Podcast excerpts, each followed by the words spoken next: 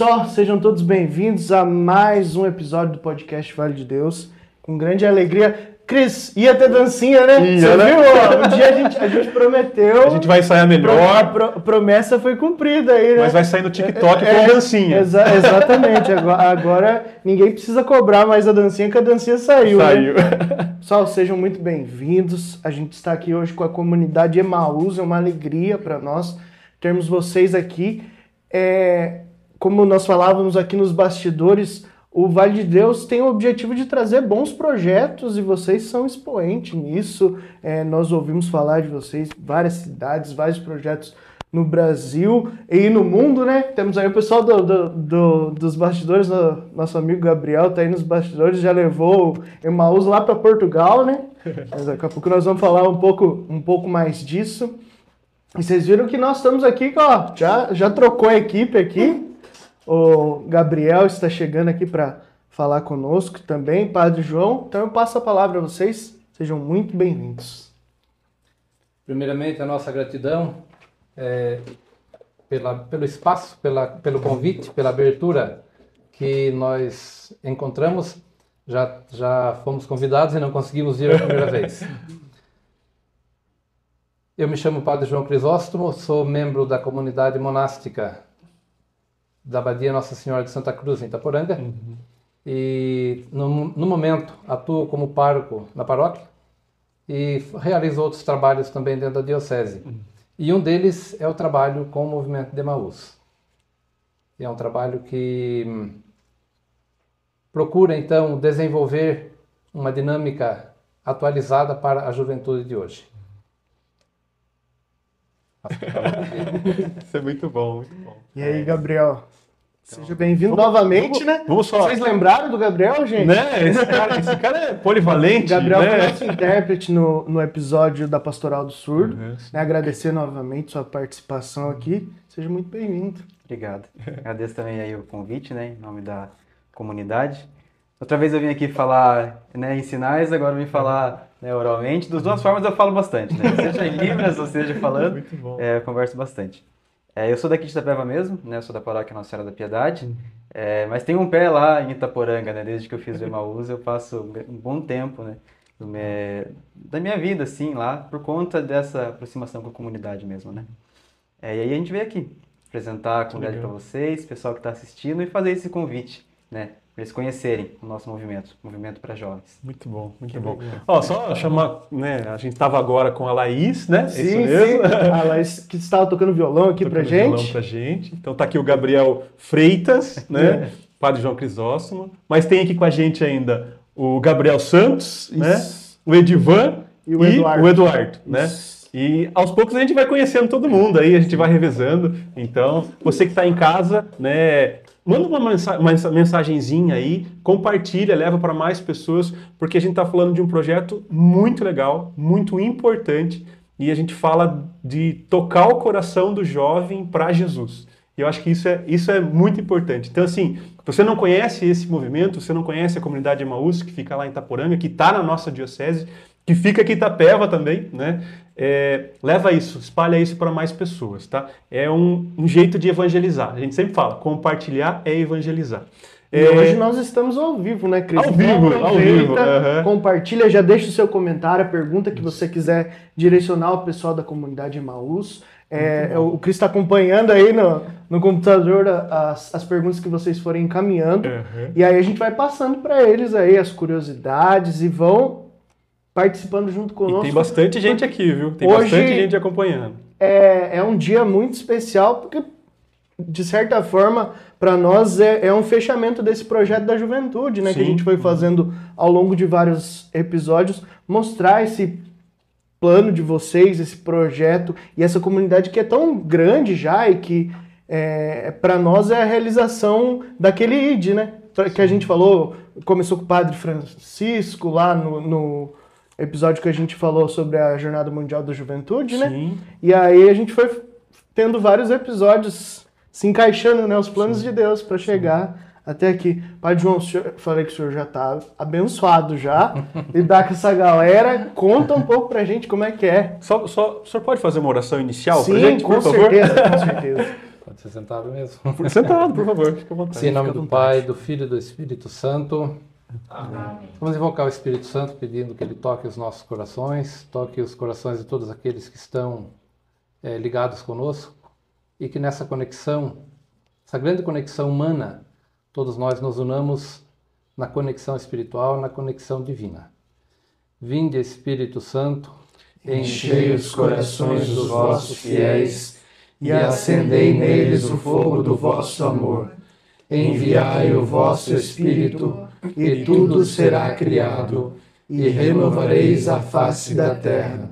Oremos, ó Deus que instruíste os corações dos vossos fiéis com a luz do Espírito Santo. Fazei que apreciemos retamente todas as coisas, segundo o mesmo Espírito, e gozemos sempre da sua consolação, por Cristo Senhor nosso. Amém. Peçamos ainda a intercessão da Virgem Maria, ela como mãe de Deus, como nossa mãe, mãe da igreja, nos ampare, nos assista e nos ilumine. Ave Maria, Cheia de graça, o Senhor é convosco. Bendita sois vós entre as mulheres, e bendito é o fruto do vosso ventre, Jesus. Santa Maria, Mãe de Deus, rogai por nós, pecadores, agora e na hora de nossa morte. Amém. Santa Maria, Mãe de Deus e da Igreja, Rogai por nós. São João Batista, Rogai por nós. em nome do Pai, do Filho e do Espírito Santo. Amém. Agora sim, padre, fala um pouquinho do projeto, de- dessa iniciativa que vocês têm e como que, que segue né, esse projeto Emaús. Emaús, na verdade, não é um projeto do Padre João. Emaús é um projeto de Jesus. E a melhor forma da gente direcionar e de a gente explicitar o que é o Emaús é a gente ouvir um pouquinho do próprio texto do Evangelho. Então, Gabriel ele está é, vai dispor para nós dos pontos centrais do que o Evangelho fundamenta e depois disso nós direcionamos com o movimento. Perfeito. Então, é, não vou fazer a leitura completa do, do texto, né, mas aqueles que quiserem ver na casa depois, é o capítulo 24 do Evangelho de São Lucas, dos versículos 13 ao 35, que é o evangelho conhecido como Evangelho dos Discípulos de Emaús. Né?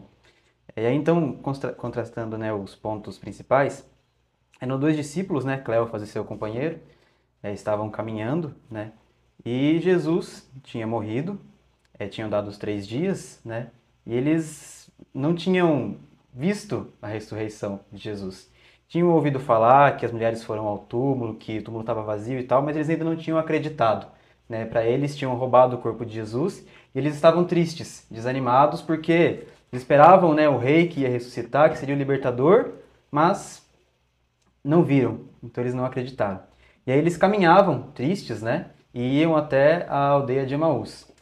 E aí, caminhando, né, ali pela, pela estrada, veio um forasteiro, digamos assim, que se pôs, né, ao lado deles.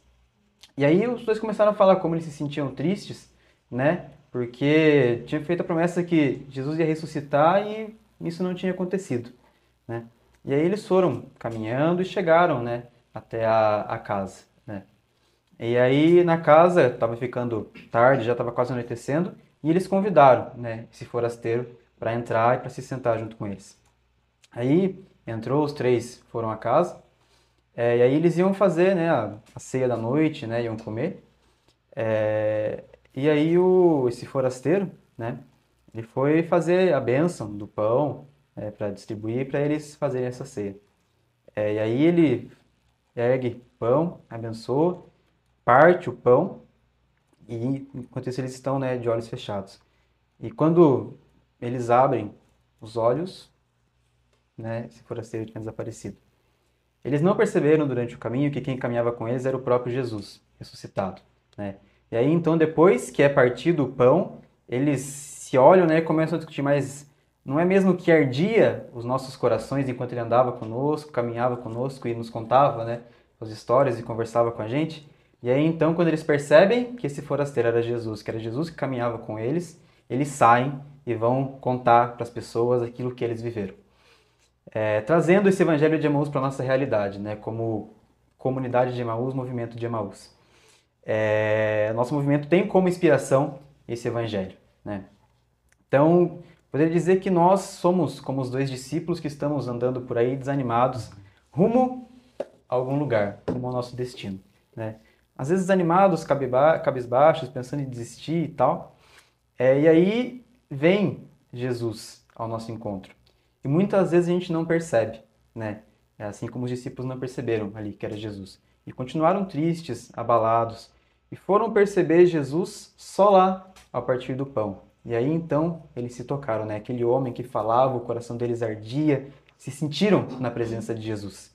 E depois de se sentirem na presença de Jesus, foram e contaram para as pessoas, né? É, então na nossa vida muitas vezes nos encontramos né, nesse caminho. É como se nós caminhássemos até Emaús, tristes, cabisbaixos, e chegamos à aldeia de Emaús. E quando nós chegamos a Emaús, nós temos essa experiência com Jesus, assim como os discípulos tiveram. Né? É, então, o movimento, né, com base em inspiração no Evangelho, é isso: levar os jovens ao encontro de Jesus. E existe esse caminho que os jovens fazem, que é o caminho dos discípulos, para chegar até esse encontro. Mas o principal, né? Depois que eles encontram com Jesus, que eles têm essa experiência do partir do pão, a experiência mística do encontro com o ressuscitado, é o que nós viemos fazer aqui. Que é nós que vivemos o movimento, participamos do curso que eles vão falar né, logo em seguida. Quando nós temos esse encontro com Jesus, nós recebemos a missão de espalhar isso para as pessoas e levar esse amor que nós sentimos para as pessoas, contar para as pessoas do Jesus ressuscitado. Né? Então o Evangelho nos inspira dessa forma. E aí, como o Padre João falou, não é um projeto da cabeça do Padre João, né? É um projeto de Jesus e não é um projeto nosso criado aqui em Itapeva. Uhum. É um projeto que tem uma expansão muito maior, um movimento muito maior, né? Como vocês já falaram, foi até internacional já, né? O Gabriel foi para Lisboa e levou o movimento. Ele levou para lá. Mas tem toda uma estrutura, né, que existe e essa estrutura é fundamentada em Jesus, nos evangelhos, mas tem como inspiração esse evangelho de Emaús, que é o que nos move, que nos dá força e que alegra o nosso coração. Né? É esse que faz nós estarmos aqui com esse sorriso, com essa alegria uhum de querer levar para outros jovens, né? Uhum. Se a gente tivesse essa experiência com Jesus e guardasse no nosso coração, seria algo egoísta, egoísta, né? Não levar essa alegria que nós sentimos para os outros. Então é esse nosso objetivo, tanto como movimento, quanto o objetivo de estar aqui hoje. Que legal, muito, muito bom. bom. Você que, que tá em casa, que tá lembrando, nossa, mas o pessoal do Vale de Deus, você já falou de Emaús em algum momento, não falou? Esse foi o nosso segundo episódio, né? Então a gente fazia é, via Zoom ainda, Sim. né? Lá em casa. No tempo é, que tudo era mato. Né, exatamente.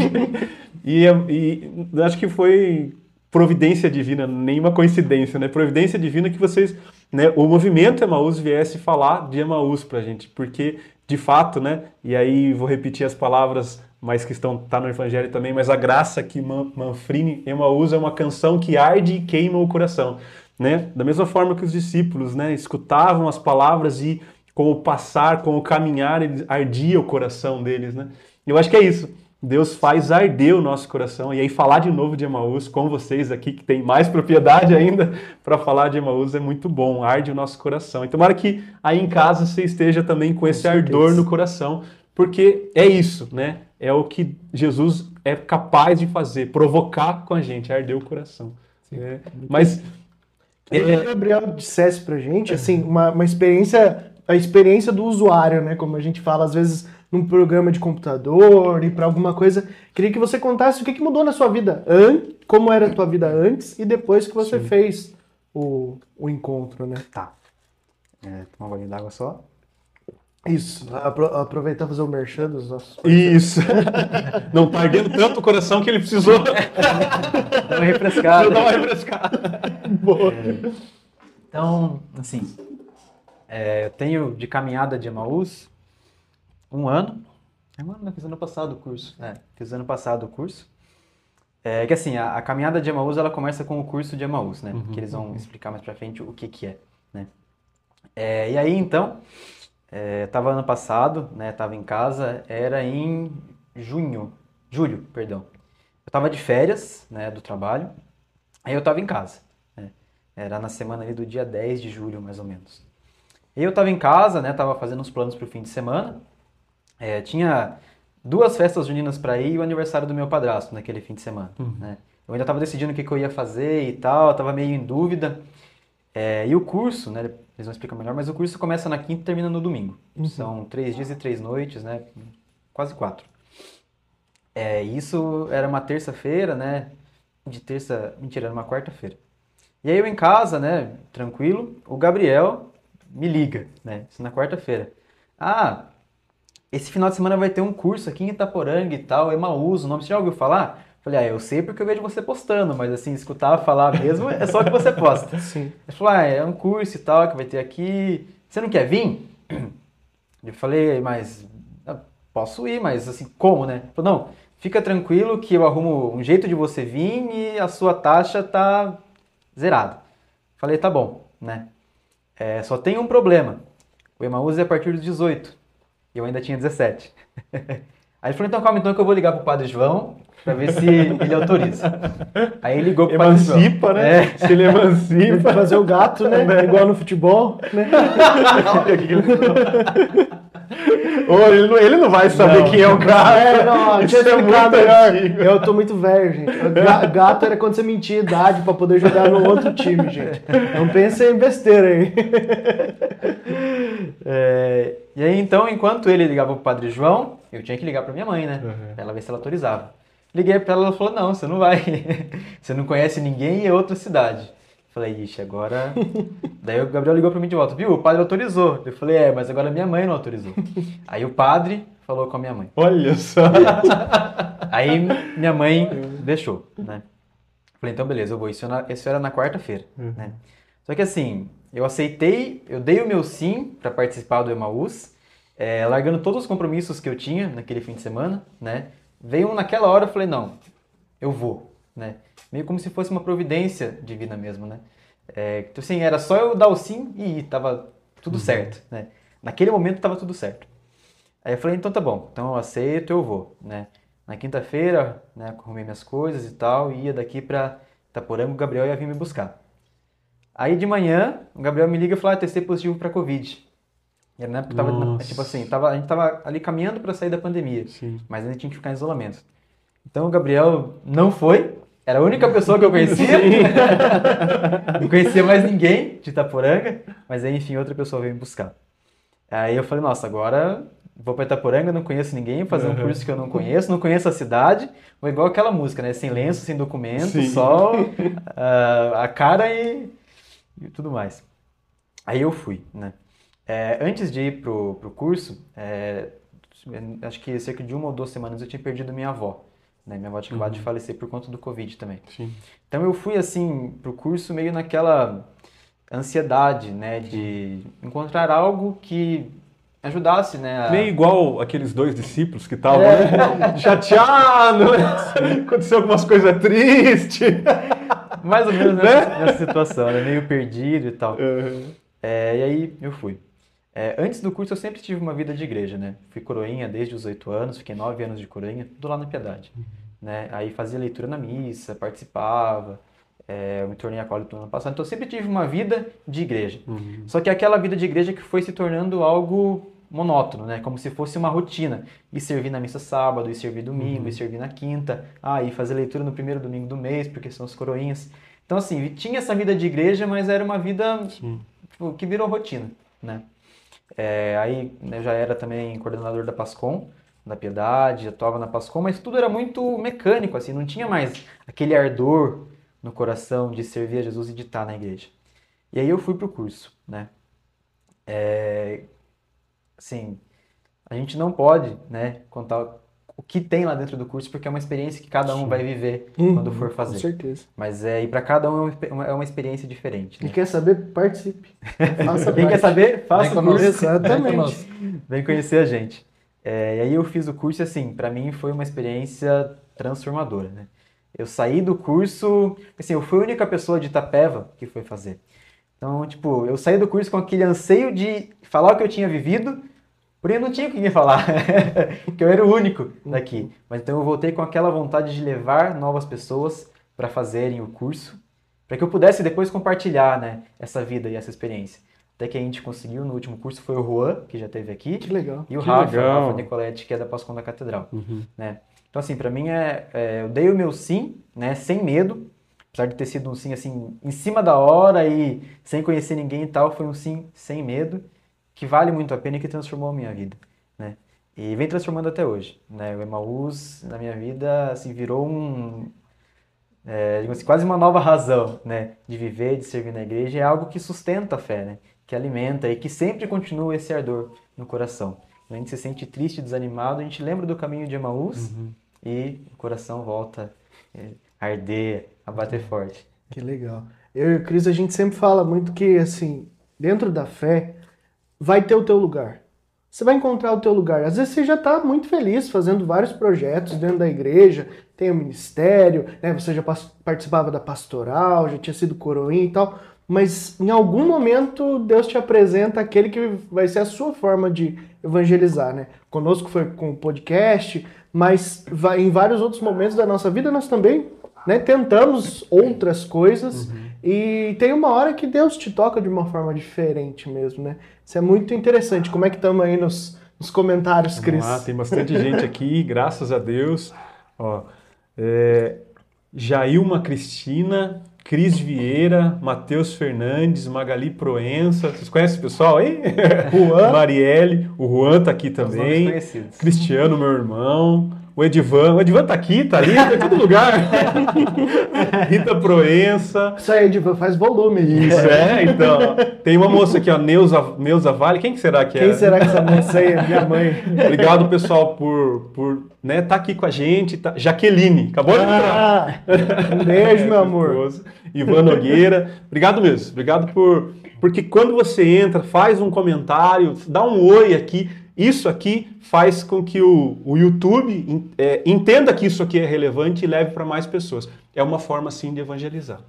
Padre, é, eu vejo uma, o caminho de Emaús como um- um- uma, uma passagem que aí, lá nos primórdios da nossa igreja, né, né, vamos, vamos, vamos, vamos escrever como que a gente vai fazer o rito da missa, né? Lá, lá nos primeiros bispos, né, os primeiros padres, eles né, elaboraram e existe uma semelhança muito grande, se não completamente perfeita entre Sim. o caminho de Emaús e aquilo que a gente celebra na missa. Fala um pouquinho disso que eu acho que isso é, é muito importante para a nossa fé, acho que reafirma a nossa fé. Sim, na verdade é uma toda a nossa caminhada cristã, na verdade, ela é uma caminhada é feita por uma inspiração divina. É Deus quem nos chama, é Deus quem nos conduz, na verdade. E a missa, ela celebra o mistério de Cristo. A missa celebra é, o grande encontro, digamos assim, Cristo reconciliando a, a humanidade com o Pai, o Pai com a humanidade. E a missa, de certa forma, ela tem então o seu ritual. Os ritos iniciais, depois o rito da palavra e depois a Eucaristia. E o, o, o, o texto de Emaús realiza esse ritual, faz esse ritual no caminho da escuridão. Cristo vai ardendo, vai falando das Escrituras, vai explicando, vai, vai iluminando aquele caminho e eles descobrem o Cristo no partir do pão. O rito da missa, de certa forma, ele, ele tem o seu ponto alto na Eucaristia. Vamos compartilhando, vamos rezando, compartilhando a palavra, eh, celebrando o mistério do Cristo e depois celebramos a Eucaristia. E o final da missa, na verdade, a, a- despedida da missa, o ite missa est, eh, vamos em paz que o Senhor nos acompanhe, ela é um envio. Sim. o movimento de Emaús ele trabalha a mesma dinâmica com, a, com a, o evangelho primeiramente né? Os discípulos fazem a experiência e voltam a evangelizar voltam a anunciar a ressurreição aos outros discípulos o cristão que participa da missa ele também deveria ter essa mesma sensibilidade e viver essa mesma dinâmica participar da missa compartilhar a palavra receber a luz de Cristo Cristo é, comungar o Cristo ressuscitado compartilhar a vida com o Cristo ressuscitado e voltar para evangelizar. O movimento de Emaús ele realiza isso através do curso, na verdade, através da, da própria vida de comunidade, através da, digamos, dos encontros, através dos, dos, difer dos, diferentes atos celebrativos que ele realiza. Então aí é, integra, na verdade, essa, essa, essa realidade. E é uma lição para nós entender que a missa não é um fim em si mesmo. Não. Que, missa... ah, eu só vou à missa e tá tudo certo. Não, uhum. é um id, né? É um começo, na verdade. Uhum. É um recomeço. Sim, uhum. sim. É um recomeço. É, é, tinha uma, uma canção é, que cantávamos no, aos finais das missas antigamente, né? É, agora que a missa termina, começa a nossa missão, começa né? A missão, exatamente. E, e, e, eu acho que isso é, é uma catequese, né? Para nós entendermos também o, o que Deus quer de nós que ser cristão dentro da igreja, ele é muito fácil. Fácil, sim. Você está ali sentado no banco, você está é, com cara de bom moço, como dizem, né? E a hora que você sai para a rua, que batem no seu carro, que você ouve um xingamento, que você sofre uma injustiça, é aí a hora de você ser provado de fato na fé, né? Estamos aqui agora com Eduardo, né? Eduardo, Eduardo vai falar um pouco para nós sobre a estrutura nacional, né, do movimento Isso. Emaús. Uhum. Seja muito bem-vindo, Eduardo. Obrigado. é, como vocês já falaram, né, sou Eduardo. Estou como presidente do secretariado, né, de Itapeva.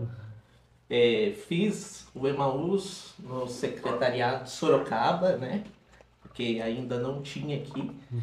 E daí o padre chegou mais ou menos parecido com como que o Gabriel fez pro Gabrielzinho, né? uhum. né? Chegou às 11 horas. Ligou na sua casa também para pedir para sua mãe? Chegou 11 horas da noite em casa, né? É, Du, tem um curso assim e tal. Eu já era casado, né? Só que o movimento precisa tanto de adultos quanto de jovens, Sim. né? Chegou na minha casa, Du, eu tô precisando que você faça um curso e tal. Falei, ah, tudo bem, padre, mas quando quer? Olha, você tem que estar amanhã no mosteiro às sete da manhã.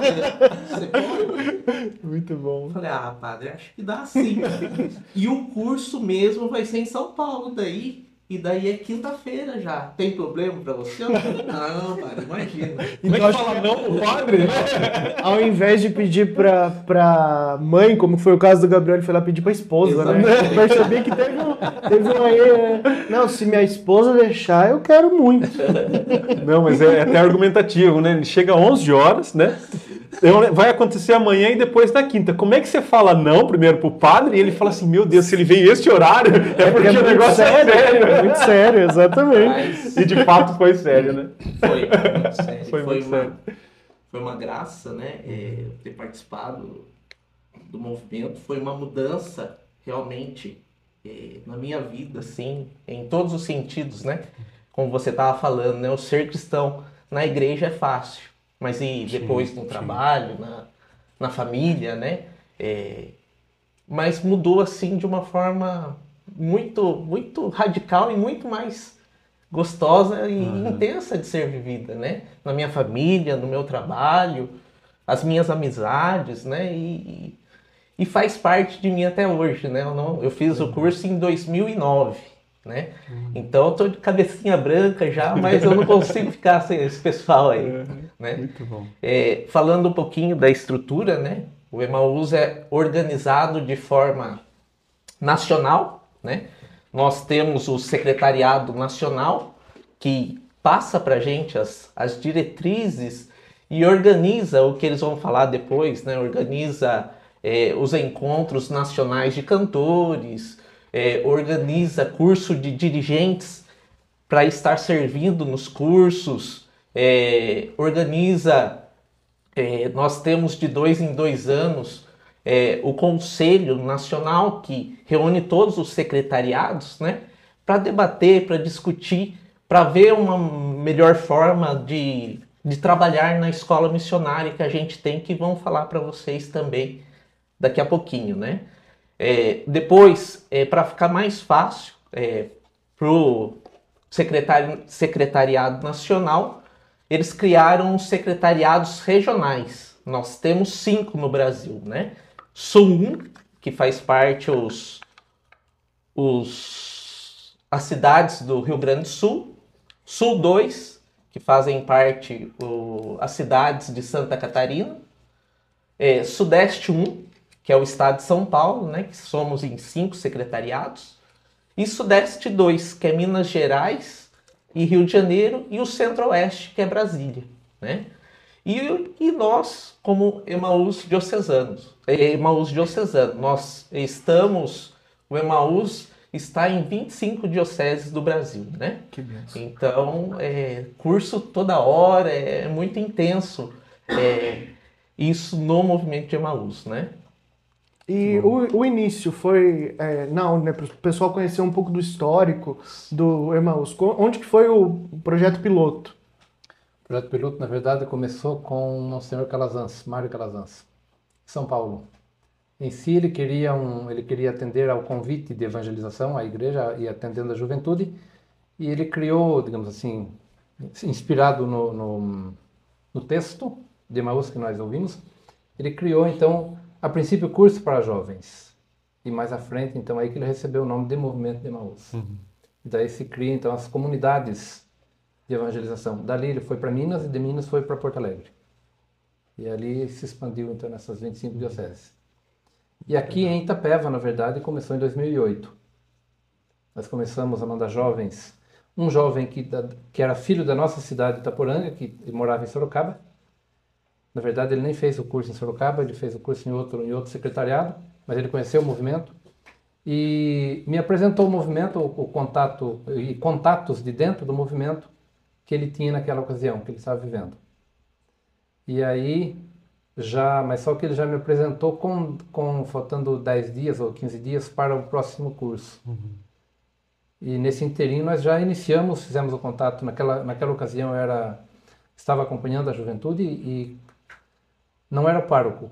Falei com o pároco, o pároco disse, se o bispo aceita, a gente acolhe. De fato, a gente tinha que ter autorização do bispo. É para começar, porque o movimento em si, ele não é um movimento, ele está em Itaporanga hoje, mas ele não é um movimento de Itaporanga. Ele é um movimento de dimensão diocesana, como movimento. E ele deve, então, estar a serviço da igreja, na verdade Sim. a igreja na dimensão diocesana. E aí o movimento, então, ele começou, então, eh, começamos a enviar jovens já para aquele curso em Sorocaba e foi se estendendo, na verdade. Foram, foram muitos, muitos jovens de início que foram fazendo o curso. Acho que dentro de um ano a gente já tinha mais de 150 jovens que já tinham feito o curso. Então ali já começou a, a, a chamar atenção, na verdade, a, o despertar.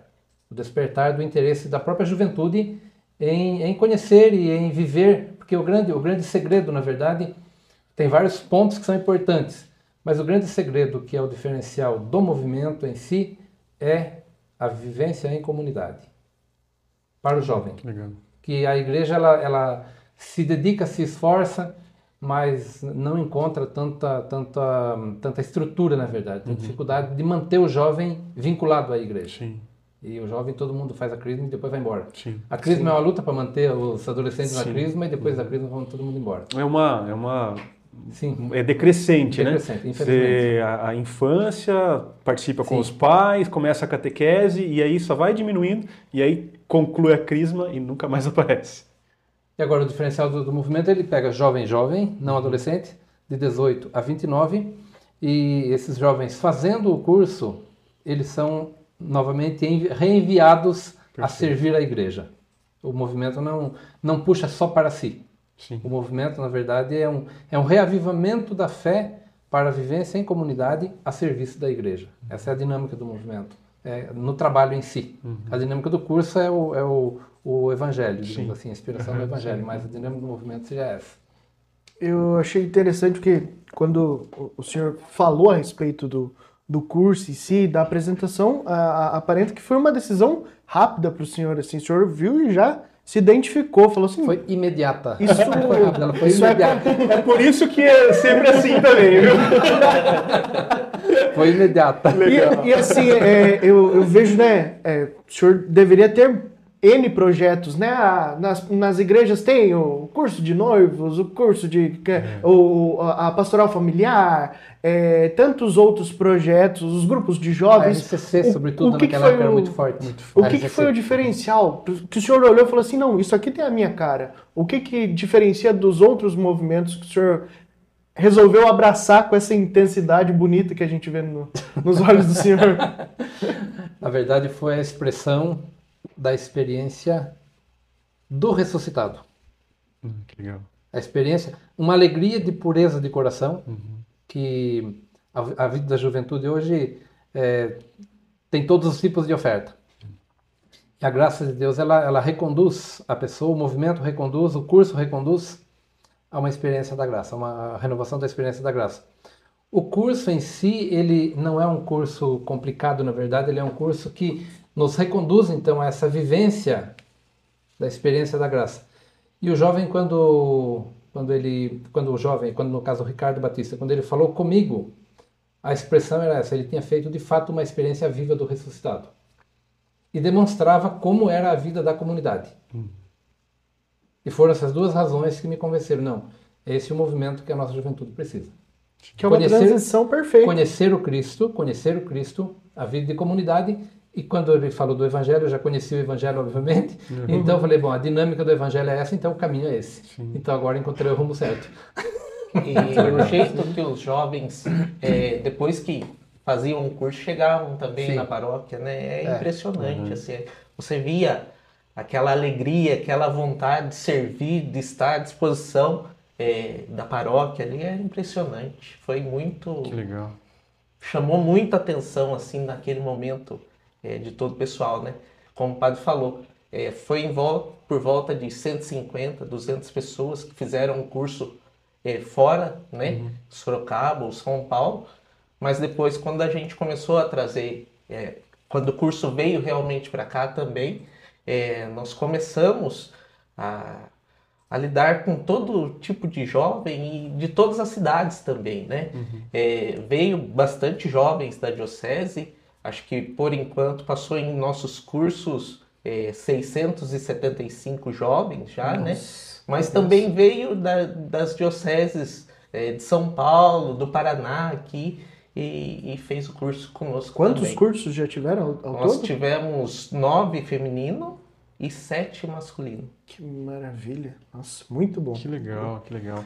Fala um pouquinho do curso agora. Acho Sim. que é legal da gente introduzir. Vocês vão contar tudo, né? O que acontece. Essa foi a premissa lá da primeira conversa. Assim: a gente não vai falar. A gente não vai falar. Porque é justamente para ficar essa: olha, é bom, venham, venham ver, venham ver. Tá, né? então Fica de- esse gostinho. Mas fala o que pode ser falado. Não, nesse sentido, a primeira coisa que a gente deveria falar, então, é o sentido de clausura do curso. Sim. O sentido de clausura significa, então, um curso fechado. Acabou o discurso. Mas é, é, é para instigar mesmo. né? A, a ideia é instigar. A ideia é você perceber que as pessoas estão passando por uma transformação. Quando saem de lá e falar assim, eu quero um pouco disso para mim.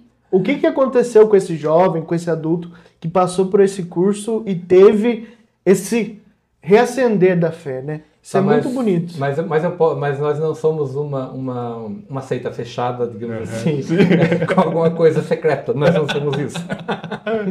tá, mas a verdade é assim. O curso realmente tem essa, essa restrição de clausura. Por que, que tem a restrição de clausura? O curso em si não tem nenhum segredo. É um curso normal, onde nós revivemos os fundamentos da Sagrada Escritura e os fundamentos da doutrina. É um tipo, é um reavivamento da fé na sua base original. Só que o diferencial é que ele é um, o, mo- o movimento ele é um movimento para jovens, porém ele fe, feito, ele é, digamos assim, conduzido com o apoio de adultos e do padre. O curso não acontece o pa- sem o padre. O curso não acontece sem a presença de adultos maduros, preparados Sim. para acompanhar todo o percurso do, do- do- digamos assim, desde a primeira, desde o primeiro ponto, digamos assim, do, do, do, do, do, mo- do- do momento inicial do curso até o seu fechamento e depois continua ainda. Então é um movimento integrado com jovens, com adultos e o sacerdote. E o curso em si, na verdade, ele é um curso de valores humanos e cristãos, diante de uma sociedade materialista, diante de uma sociedade é, é, onde se vive o relativismo e o secularismo, falar de, valor- falar de valores humanos e cristãos parece um pouco Sim. áspero, contraditório, na verdade, contrastante. Mas é exatamente essa a proposta, na verdade. Paulo, quando ele esteve no Areópago, aquele, aquele, aquele altar que não tinha nada, ali está o Deus que vocês não conhecem. Perfeito. então, diante desse mundo de, de digamos assim, de, de, de vida é, sem vida, diante do niilismo que nós temos no mundo de hoje, então o, o, movimento ele quer apresentar exatamente essa, essa vida na graça, a vida no amor de Deus, a vida conforme o ensinamento do Evangelho. Mas o curso ele vai fazer então essa, essa, esse processo de um conhecimento de si, um conhecimento do outro e um conhecimento de Deus. Ele conduz nessa, nessa, nessas três dimensões, fazendo, reproduzindo as etapas do que nós ouvimos no Evangelho. O curso ele é uma, uma experiência prática do Evangelho de modo condensado. Isso é muito importante porque hoje nós percebemos que a, a sociedade ela está carente de, de valores humanos, sim, extremamente carente. Sim, uhum. Valores religiosos, então, nem se fala, né? Mais ainda carentes. Então, por que não fazermos o caminho inverso, né? Uhum. Que a, a, própria igreja em si, como instituição, é, comece a fornecer valores não só religiosos, mas como Sim. humanos também, né? Eu, eu, vejo muitos trabalhos na, na, nossa diocese, que a gente tem mais contato, é, que a gente percebe que a formação não foi só para ah, falar ali naquela palestra do grupo, no, no, grupo de jovens ou alguma coisa, não. Tava formando para a vida, né? A gente já falou isso com o Pio, com a Priscila, é, foram formações que eles tiveram no, no, no ABC, no Despertar, no, num, num grupo ali, e que ele usou depois para uma profissão. São valores que a gente. E nós sabemos disso. É, se nós tivermos pessoas com valores cristãos, é, algumas prerrogativas já são esperadas, né? Lógico que nós sabemos que há exceções, mas honestidade, sinceridade, é, pontualidade com as coisas, é, comprometimento com o serviço, isso é o que se espera. É igual a gente falava com o Júlio, né, na, no nosso podcast passado. É, do cristão se espera mais. Se você se diz cristão, Sim. você não vai poder ser um funcionário como outro qualquer, um, um participante de grupo como outro qualquer. Você tem que ser mais, porque vão esperar mais. E quando você tropeçar, vão falar assim: ué, mas não é de igreja? Mas não está falando por aí, não faz podcast, não, o Padre João não está lá na missa, Sim. lá no grupo, né, na comunidade Emaús, e agora fazendo isso, então se espera mais também. Sim. É um peso maior né, é, sobre os nossos lombos. E é muito, né? muito interessante o, o, movimento, né, a idade do qual os participantes são, né, do 19 a 29, né? Ou seja, que é justamente o momento em que é, tudo aquilo que ele aprendeu no catecismo, ele uhum. vai de fato exercer na cidadania, no, no dia a dia. Sim. É onde ele vai definir a profissão, é onde ele vai começar a definir né, se, vai casar, se não vai casar, se vai ter filhos, se não vai ter Sim. filhos. Então, esse momento é um momento muito importante, que vai formar de fato o que ele vai ser Sim. na vida adulta. Sim. Né? E aí, é, é, reafirmar isso né, com o movimento, né? Uhum. dizer, não, é, é, o caminho é esse, é dessa forma que tem que ser trabalhado, é desse jeito que você vai viver a sua vida daqui para frente, a gente falou disso, né? Sim. que é o, o, ir mesmo, né? o id. Né? Uhum. E aí, como é que vai ser a vida de vocês? Você vai ser, é, você vai trilhar o caminho que seja correto ou não? Né? Ou qualquer coisa vale? Né? Então... Não, o curso, na verdade, ele não, ele não faz uma... A gente faz um grande questionamento, e a gente expõe, a gente não impõe. E nessa exposição, na verdade, normalmente, a decisão praticamente ela é aderida pela consciência, pela própria experiência que se faz. Porque no uhum. curso se faz uma experiência profunda de vida de comunidade, se faz uma experiência profunda é, de si mesmo, se faz uma experiência profunda de Deus.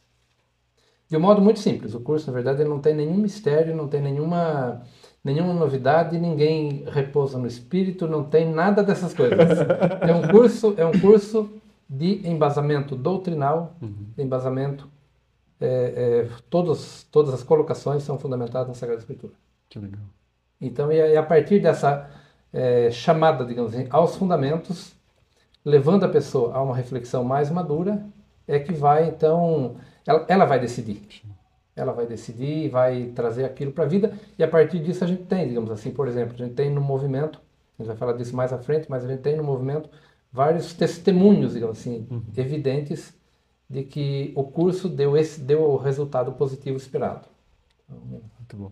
É, a, a transformação, de fato, é, para quem vai lá com o coração aberto Sim. de receber o que o Espírito Santo está planejando, né? Sim. É, a- acredito que todo projeto que você faz na, na igreja acontece isso. Se eu for lá sem vontade de que a minha vida seja transformada, ela não vai ser. Não. né? É simples, né? Exatamente. Aí quando a gente se propõe, Uhum. Quem é é que faz a menino? diferença. Quem, Quem que é é esse esse- menino aí? Vocês estão vendo que nossa mesa está dinâmica, né? Hoje. Não levanta nem a plaquinha pra dizer que trocou. A, a- a foto dele já passou um monte de, de coisa aqui, parece que estava em Portugal. Esse rapaz é muito. Gabriel, seja Gabriel Santos. bem-vindo. É, nós estamos com dois Gabriel aqui. Gabrielzinho, Gabrielzão, né? Isso. É, se- seja muito bem-vindo. O Gabriel, pelo que eu vi aqui pelo nosso roteiro, vai nos falar um pouco do testemunho, isso. Também, também. Quero que você é, se sinta bem-vindo aí e é, nós já agradecemos aqui agora publicamente, né? É, levou o Vale de Deus lá para Portugal para fazer Sim, as sim, orações. Muito obrigado mesmo. Que Deus a- abençoe mesmo e continue né, firme nessa jornada. É, primeiramente, gostaria de agradecer o convite já, né? Sei que o padre já fez a primeira menção no início, de certa forma, mais um agradecimento pelo convite, por podermos estar aqui hoje e falar um pouquinho do Emaús, emanar o que é Emaús, né?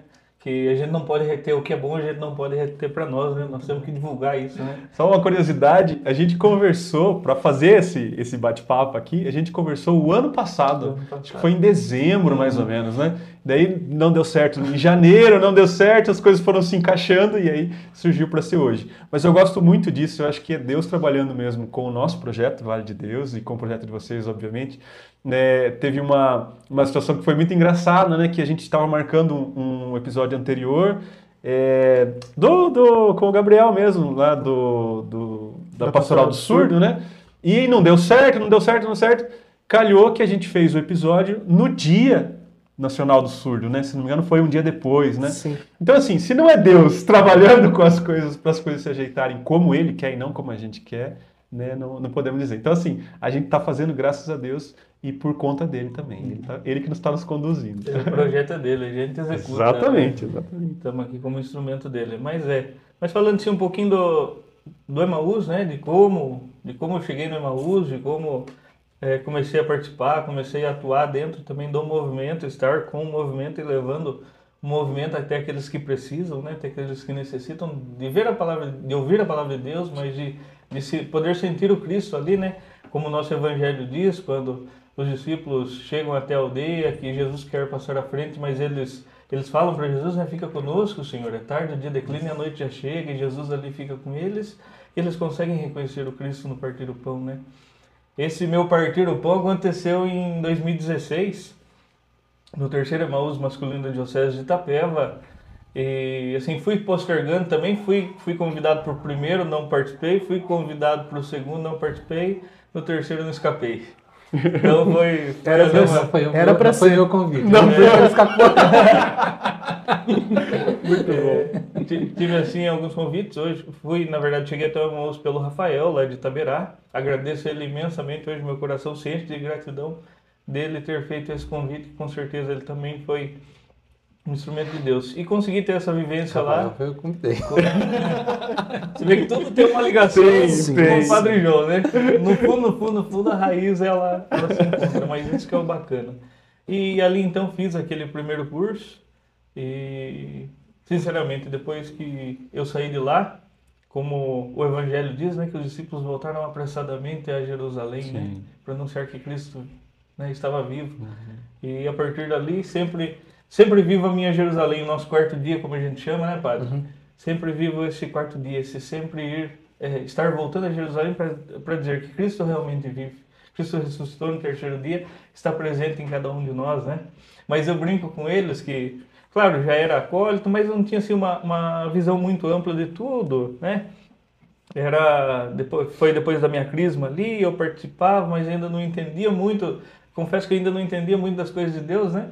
Lembro até hoje que cheguei lá no local, né? No mosteirinho.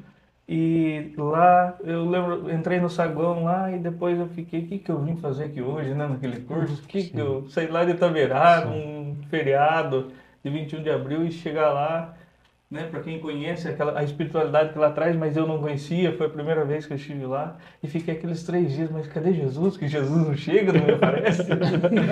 é, é, assim, me recordo que eu cheguei assim quase no domingo, mas cadê esse Jesus? Cadê Jesus? Que eles falam que a gente viria aqui, vinha aqui para ver Jesus, mas uh, e no startar no momento certo o pão se partiu. Esse que é o mais interessante, né? E estamos até hoje caminhando com o movimento, hoje também auxiliando, né? O Du, Padre João também no colegiado, estou hoje como como vice-presidente também ao lado da Paloma. Então é isso, é, esse, é essa caminhada, é, é, a vivência, é o curso. Né? A gente fala, a gente brinca que Emaús não se explica, se vive. Claro Sim. que ele se explica, a caminhada se explica, uhum. mas a vivência ela é muito, ela é muito mais chamativa. Ela, ela como se diz, ela incrusta no, no nosso ser, no nosso é. peito, no nosso coração e ali chama, nos chama, né? Nos chama. E a partir dali o Gabriel saiu, um novo Gabriel, ajudando também na paróquia, conhecendo ainda mais a palavra de Deus, podendo contribuir ainda mais dentro da igreja, né? Uhum. Não só no Emaús, mas também como ministro da palavra, como um acólito, e hoje também na Pascom. Então são, são diversas formas que, né, o Emaús ajuda, nos ajuda no nosso crescimento dentro da igreja, né? Uhum. Ele nos dá uma base, nos dá, nos ajuda no conhecimento, nos ajuda nesse é, nesse levar o Cristo até os outros da forma correta. Sim. Eu acho muito bonito Não. isso, essa relação, né, com a passagem, inclusive, porque a gente percebe que na nossa vida na fé, isso fica para quem ainda está caminhando, assim como nós também estamos, é, talvez o partir do pão seja só lá nos 45 do segundo tempo. E aí é, é, muito bonito dessa passagem que eles percebem que naquela pessoa que estava explicando as escrituras, mesmo que eles não tivessem percebido visualmente que era Jesus, eles perceberam algo de Jesus naquela pessoa. Uhum. Então o que, que eles fizeram? Fica conosco. Opa! E se, e se Jesus, né, eles ainda não tinham percebido que Jesus tinha ressuscitado, vamos nos apegar às coisas que são parecidas com Jesus aos nossos olhos. Isso é muito importante para a nossa vida. Às vezes você está escutando uma pregação, vendo alguém falar e fala assim: caramba, mas tem, tem muito de Jesus ali. É dali que você tem que se aproximar. E daquilo que não, não se parece com Jesus, a gente tem que se afastar. Sim. É mais ou menos essa dinâmica que a gente tem que aplicar na, na nossa vida, né? É muito bonito esse essa ideia do, e a gente já falou, já falei sobre isso, mas de que é justamente voltar para Jerusalém, porque é o quarto dia, ou é uhum. aquele dia que é o pós o encontro, né? Uhum. E, e esse pós o encontro, né? Carregado dessa força que eu fiquei todos esses dias lá, né? E aí, como que vai, como que vai se dar a minha vida após isso, né? E aí, é, o grande convite que é, a gente está conversando sobre isso, mas para quem está assistindo e falando, nossa, que legal, gostaria de, de participar desse encontro, né? Talvez, talvez seja isso, eu preciso disso para minha vida, porque principalmente o jovem, ele, ele vive muito esse caminhar sem Jesus porque ele morreu. Eu tô sozinho, e aí ele se vê muito sozinho, né? é, o jovem, ele, e aí eu falo muitas vezes por mim mesmo, né?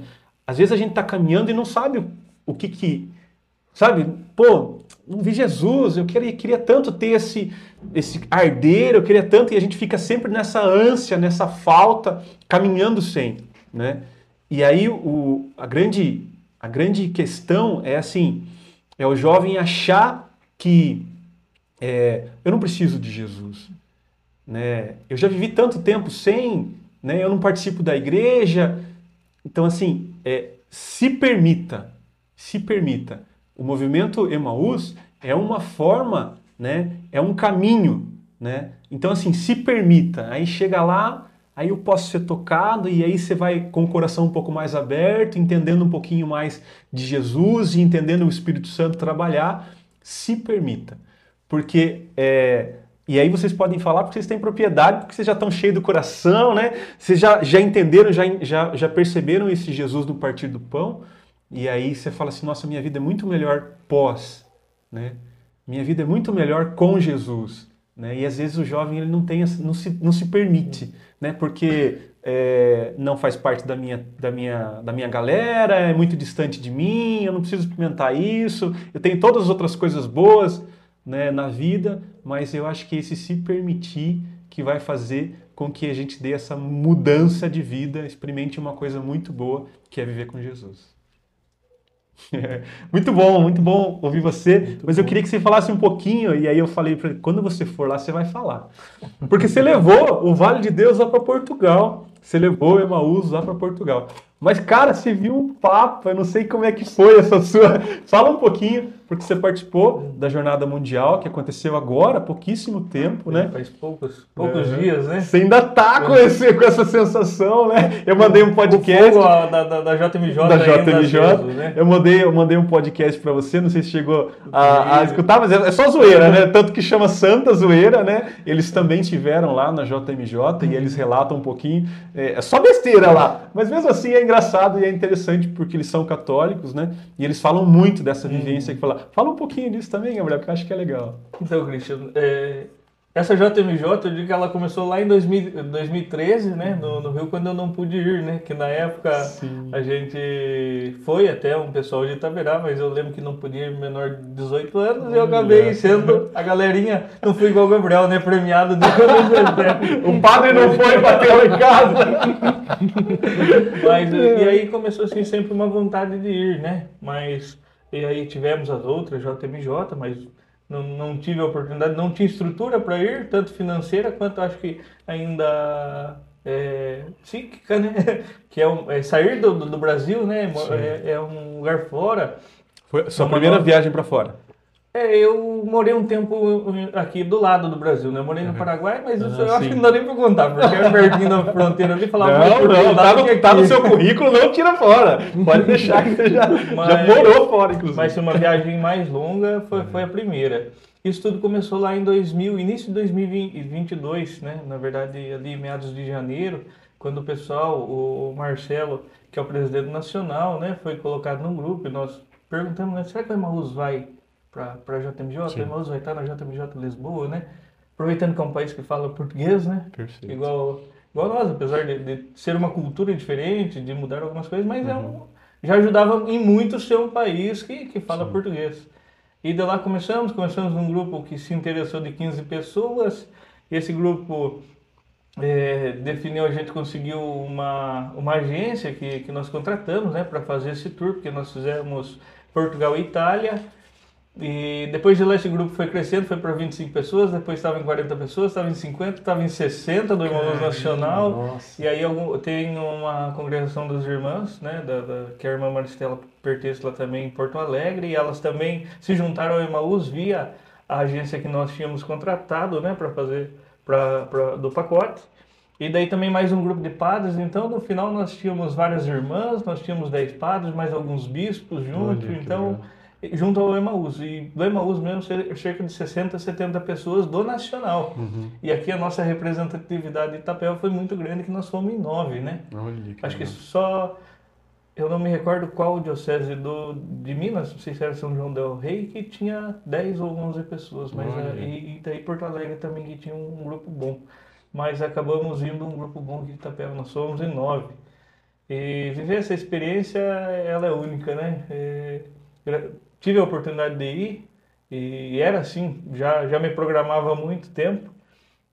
E como você falou, ver ali o Santo Padre, o Papa de pertinho é, é uma emoção gigantesca, né? Nós estávamos é, ali e não, não sabia se realmente ele passaria ou não, porque nós fomos, nós fomos, assim, nós embarcamos no dia 30, né, de madrugada, no início do dia 30, chegamos lá no domingo à tarde, e fomos descansar, procurar lá onde a gente estava, porque antes disso a gente teve uma, uma série de, de, de entreveres e a gente teve que mudar o nosso local.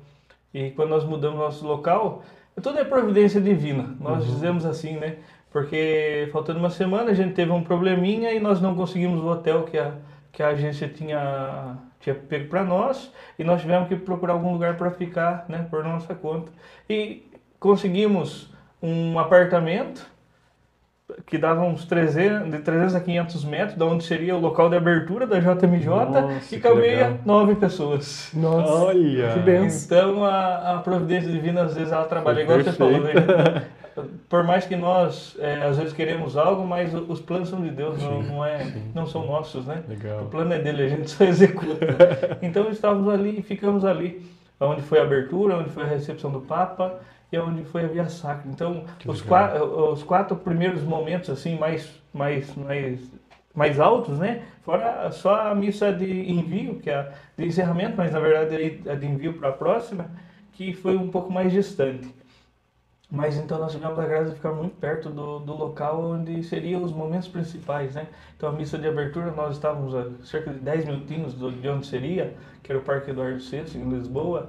É, a acolhida do Papa, que foi no- também nesse mesmo local, nós estávamos pertinho, então por isso que tivemos a possibilidade de até ficar no gradil lá onde ele passou. Que legal. Depois na Via Sacra também, que Eu já vi. foi... Mesmo Tá gente- guardado aquele vídeo seu que você mandou ele passando, na sua Passando frente. pertinho, né? Coisinha perto. Eu sei que o padre já teve a oportunidade de pegar na mão da, da sua santidade, Papa. Francisco, mas para nós, né, fiéis leigos, estar ali naquela, naquela distância ali é uma emoção muito grande. Eu lembro que eu olhava para todos nós lá, de, tanto nós, os irmãos de Itapeva, quanto os demais que estavam junto conosco, né? Todo mundo chorando, todo mundo ali arrepiado. E o Papa passando tão pertinho, né? Porque para o católico, né? É, é, é, é Pedro ali, né? É Pedro ali, né? É, é, é aquela ligação que você falou, né? É, do Rafael, o padre chamou o Rafael que chamou Ah. você. Então é tipo assim, é Pedro que chama, é Jesus que chamou Pedro que chamou o Papa Francisco. É isso. É. É essa ligação. De alguma forma, né?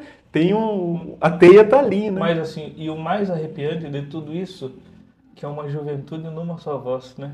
Esta é a juventude do Papa, né? Então você olhava lá mais de um milhão de jovens cantando uma só, em uma só voz, né? De uma só forma. Até do podcast lá que você mandou, que eu estava tava escutando, né? Como eles falam isso, né? Nós tivemos no, na missa de envio 1 milhão e 700 pessoas, né? E, você, e, e ver lá como a igreja ela é unida, é como a igreja de diferentes lugares. é muito bom. Esse evento é muito bom para a gente reafirmar, né, principalmente para aquele jovem que está no caminho sem Jesus. Né, e aí você fala assim: é isso, você quer sentir isso no seu coração, você quer sentir. Né, E aí você mostra: olha, olha, olha a nossa igreja, olha o poder da nossa igreja. Né, Exatamente, exatamente, né? Em- no Rio, se eu não me engano, foi acho que cerca de 3 milhões e 700, quase 4 milhões de pessoas, né? Mas, é, e também o mar, uma imensidão de gente. Mas lá, por causa dos locais serem mais, mais apertados, assim, eles não tinham tanto uma estrutura para receber tanta gente, né? Porque Lisboa tem cerca de 800 mil habitantes e no domingo tinha 1 milhão e 700. Então tinha o dobro da população de Lisboa. Sim, sim. Então vocês imaginem como ficou o metrô naquele Sim. dia. Por mais que eh, ainda ah, em Portugal o, sistema de, de transporte público ele, ele funciona muito bem, mas na- naquele domingo foi, foi, foi, foi um caos. Mas foi um bom caos. E assim, e lá a gente reafirma né, que a Igreja de Cristo ela não está morta, né? Ela está cada vez mais viva. E o mais interessante é que jovens do mundo inteiro, né, da América do Sul, da América do Norte, da América Central, pessoal da África, né, a gente vê a alegria do pessoal. A gente acha que o brasileiro é alegre, mas quando você vê o povo da África, meu amigo, Muito bom, né? O- Muito o- bom. povo, eles é, é, assim, é um povo muito bom. É, E to, todo mundo, né? Você tá ali, todo, todo mundo falando, é nessa mesma sintonia. Eu brinquei, é igual estar no Emaús, né, padre? Quando eu participei do primeiro encontro nacional do, do Emaús, em, que eu ainda estava como vogal, em 2019, em Brasília, que eu fui, acho que foi eu, o Du, não foi? Acho que daqui só foi eu também. Daí, pessoal, daí na época estava o Dom Bento, né? E o Padre Jorge estava em Roma, né, pela, pela ordem, trabalhando lá. E foi eu, o Dom Bento e, e mais um casal e a Vanessa. E foi minha primeira viagem de avião naquela época, né? Lembro que eu sentei do lado do Dom Bento, minha perna tremia. Dom Bento falou assim: tem, não tem perigo, não cai. Eu olhei bem pra ele: não é porque o senhor é um padre que esse trem aqui não vai cair. Mas assim, fomos e assim, chegamos lá. Eu, eu particularmente, não conhecia ninguém. Eu conhecia o pessoal meu de Itapeva, né? Mas ainda Não, não. mas você pensa assim, né? É, o Dom Bento é um bispo, né? Não, é abade. Abade, daí você fala assim, aí não vai cair esse avião, né? Porque esse cara é muito importante, ele é abade, né? Ele não vai cair esse avião. Mas na época ele era ainda padre, não era abade. Mas aí, então, e nós chegamos lá e, e, assim, conhecendo o pessoal, né? Pessoal de Brasília, pessoal do Rio Grande, pessoal de Santa Catarina, os mineiros, cada um, né? Desde o Ai até o Tchê. Então, é, e chegar lá e ser acolhido como uma família. Parece que a sintonia é a mesma coisa que nós estamos aqui de Itapeva conversando, chega lá é tudo. Que legal. É a mesma sintonia, Muito cara. É, é o que arrepia. É o que arrepia. Muito Essa bom. vivência do movimento. E diante disso que nós conseguimos, então, enquanto no movimento nacional, Uhum. estar presente na, na JMJ Lisboa. E a gente ficou muito feliz, né? Postou certeza. inclusive o vídeo que você mandou, porque fez a gente sentir esse gostinho de estar lá, né? A gente não estava lá, estava aqui, mas a Rose acabou de mandar aqui, Rose Romanoff, né? Boa noite, sauda saudações ao Padre João e todos. Eu estive na JMJ, Obrigado. Mos- momentos inesquecíveis e fortes emoções. É, Então é, é, é isso, né? Você é, é a materialização daquilo que você acredita, né? Né? A sua fé que você tem, na que você reza na sua casa e tal, e aí daqui a pouco você se materializa de uma forma gigantesca e aí você fala assim, ah, olha o tamanho da minha igreja. Essa mesma igreja que eu tenho aqui na minha comunidade, que o padre né, tá aqui do meu lado, conversa comigo, do movimento e tal, ela também tem, é o é que a gente fala, né, que Jesus ele, ele é gigante, né? Deus ele é imenso, né?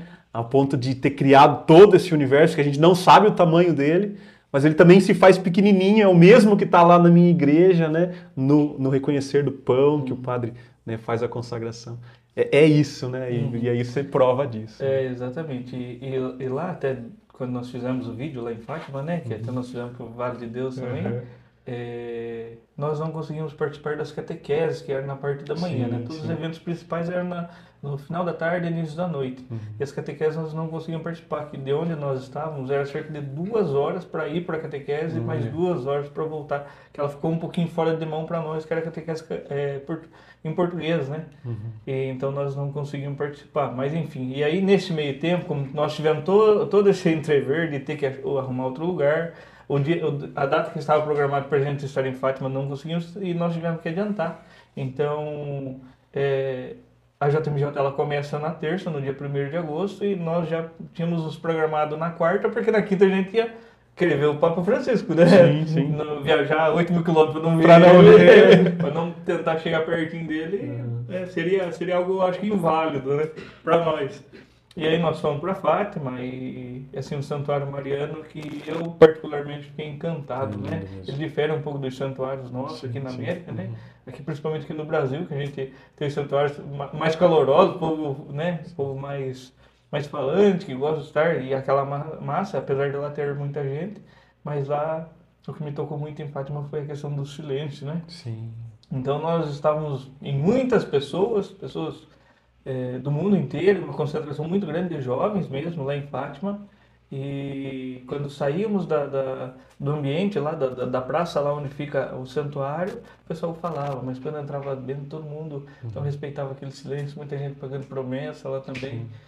E Eu conheço Fátima, eu Foi- já fui para lá. É, e é um E aí, se, se olhar na, na árvore, né? Uhum. Na árvore que ela fez a aparição dela, né? Você fala assim, meu Deus.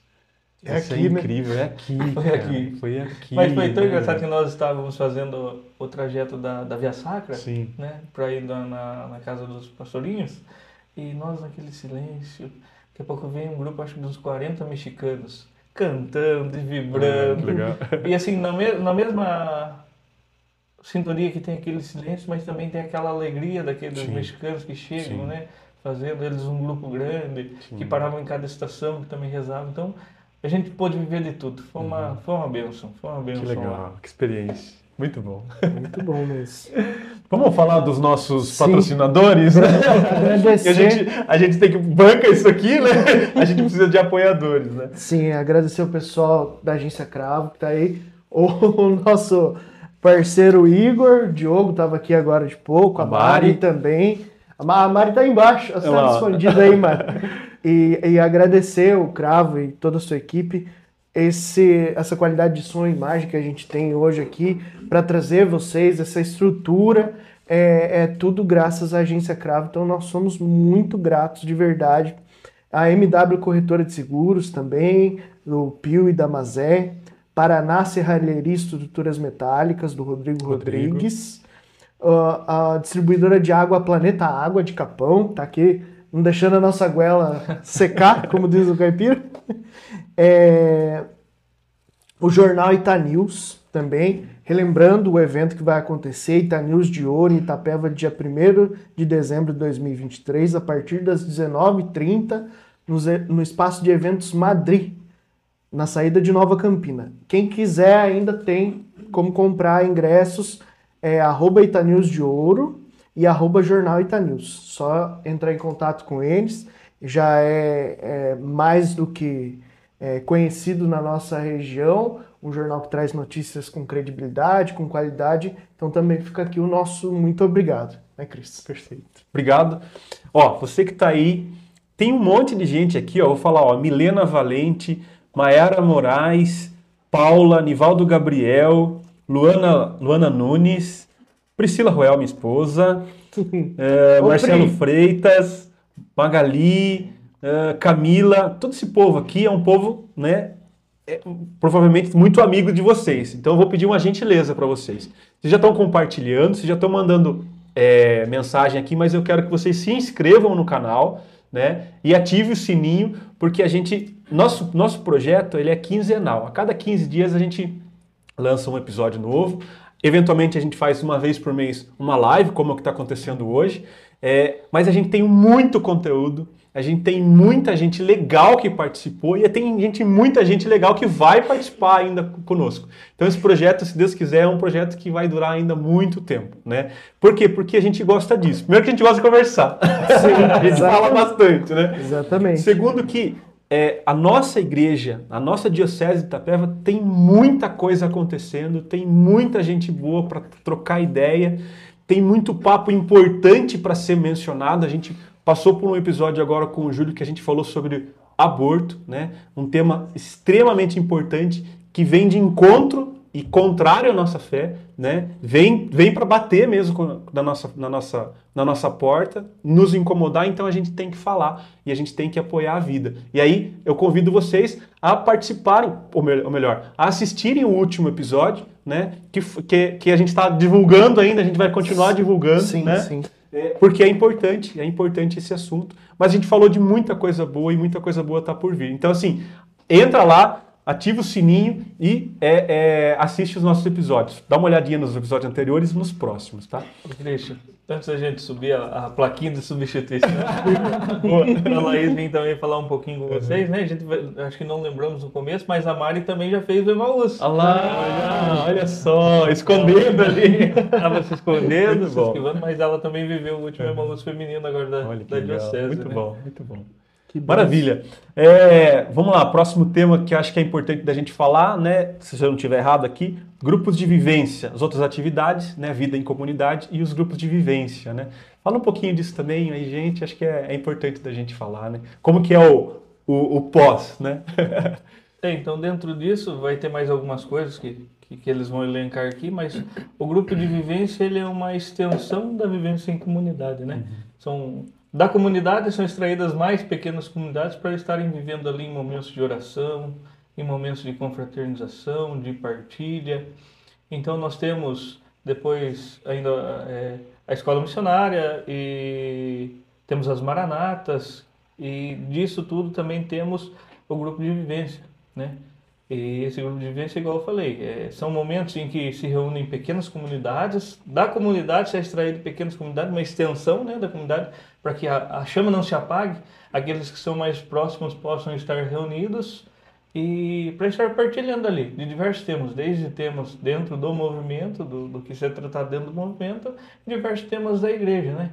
Para ser cidade de tudo um pouco, para que aquilo não pare, para que tenhamos sempre é, uma forma de, de evangelização, né? Para que a, a chama de, de todos aqueles que passam pelo movimento se torne viva, né? Então hoje nós temos diversos grupos de vivência dentro de Itaporanga, né? Que é, é, é o nosso centro ali, é a nossa base. Então ali é onde tem o maior número de pessoas, o maior número de, de grupos de vivência também. E esses grupos de vivência, querendo ou não, também são a base para que o, movimento né, funcione, funcione para que o movimento se alavanque. E lá nós temos também é, em Taberá, é, Barão de Antonina, Coronel Macedo, Taquarituba, é, Itapeva, nós temos que também, inclusive já está grande, né? Que na- nos últimos dois cursos foi um número muito expressivo, né, Padre de Itapeva. Isso para nós foi uma bênção, porque é, é mostrando, é, hoje mostra para nós o resultado daquela sementinha que nós plantamos, né? Hoje nós estamos regando e, e fazendo essa semente, essa semente que nós plantamos, estamos regando e fazendo ela dar frutos. Né? Isso que é o mais interessante. Perfeito. Muito bom, muito bom. Muito bom. É, Vamos lá, participação dos membros no movimento, em outros movimentos e pastorais. É, como que é, né, essa articulação do, do, do Emaús, assim? A articulação, na verdade, ela é muito aberta. Uhum. O movimento em si ele não tem uma, uma, uma exigência. Uhum. Ele apresenta a igreja. Que legal. A igreja, você, você se integra onde você se identifica melhor. Então, não tem uma, uma exigência. O movimento, ele tem as atividades, o Gabriel mencionou. O, o, o quarto dia, o pós, pós-curso, na verdade, o curso ele, ele é como se fosse a, o portal de entrada para uma experiência intensa. Uhum. Mas o pós, na verdade, ele, ele acontece, então, a manutenção ele acontece na vivência da comunidade, na escola missionária, nas atividades que, a própria, que o próprio, os, mem os membros do movimento executam na igreja uhum. e nas maranatas, que são reuniões festivas e formativas, e nos grupos de vivência que vai, vai, digamos, vai consolidando dia a dia. E aí, dentro do, dentro do desenvolvimento, os grupos de vivência servem como um apoio um para o outro, como a caminhada dos discípulos mesmo, que, que, que se mantém mutuamente.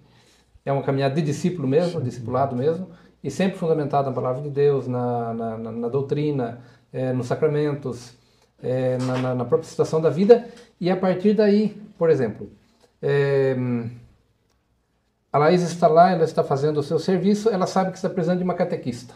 Alguém que daquele legal. grupo de vivência, ela vai indicar, bom, então precisa, é, tem espaço para catequese. Uhum. Ou então alguém quer, gosta do serviço do altar, então vamos fazer o acolitado. É, e assim vai dinamizando, digamos assim, para uhum. todos os movimentos pastorais, vai disseminando essa, essa juventude que não às vezes não consegue se integrar na igreja de imediato, porque essa é uma dificuldade do jovem. Sim. Ele não consegue se integrar na igreja de imediato. Sim. Ele fica meio que alheio, digamos assim, à realidade e fica hum, meio não perdido, mas é, precisa de, uma, de um direcionamento. Uhum.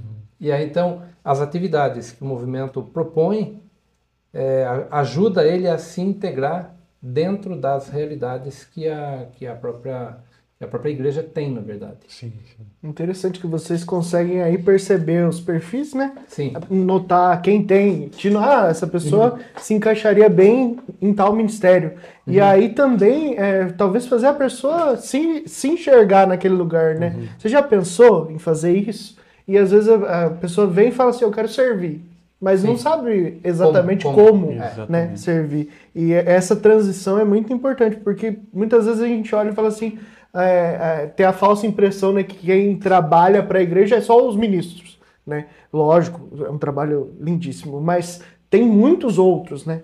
Tantos outros que, que são tão necessários quanto para que a coisa é, se mantenha. Então, talvez essa função de municiar os grupos também, uhum. a, às vezes grupos que estão carentes, né? Uhum. A gente acontece muito. O senhor, como padre, deve ter uma visão geral, né? Nossa, aquele grupo está quase acabando. Eu preciso mandar gente para lá, né? Uhum. Isso é um trabalho muito bonito mesmo. É, é por isso que a gente vê, né? E a esse, mão de Deus mesmo. E esse chamado à comunidade que eu acho que é talvez seja o mais importante.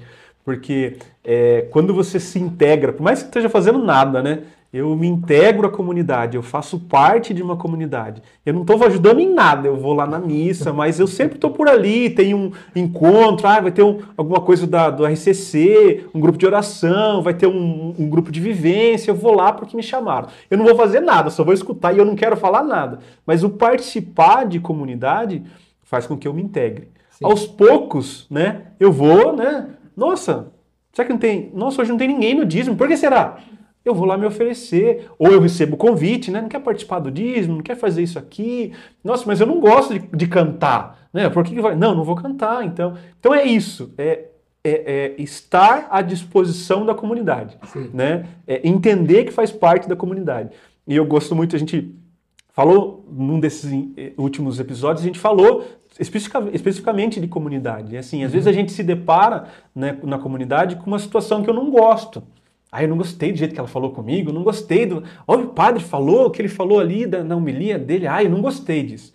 E aí, né, esse, esse não gostei uhum. né, me retrai e aí eu falo: não, não vou mais participar dessa, dessa paróquia. Não, não quero, não quero, não participo mais dessa comunidade porque eu não gostei do que ele falou.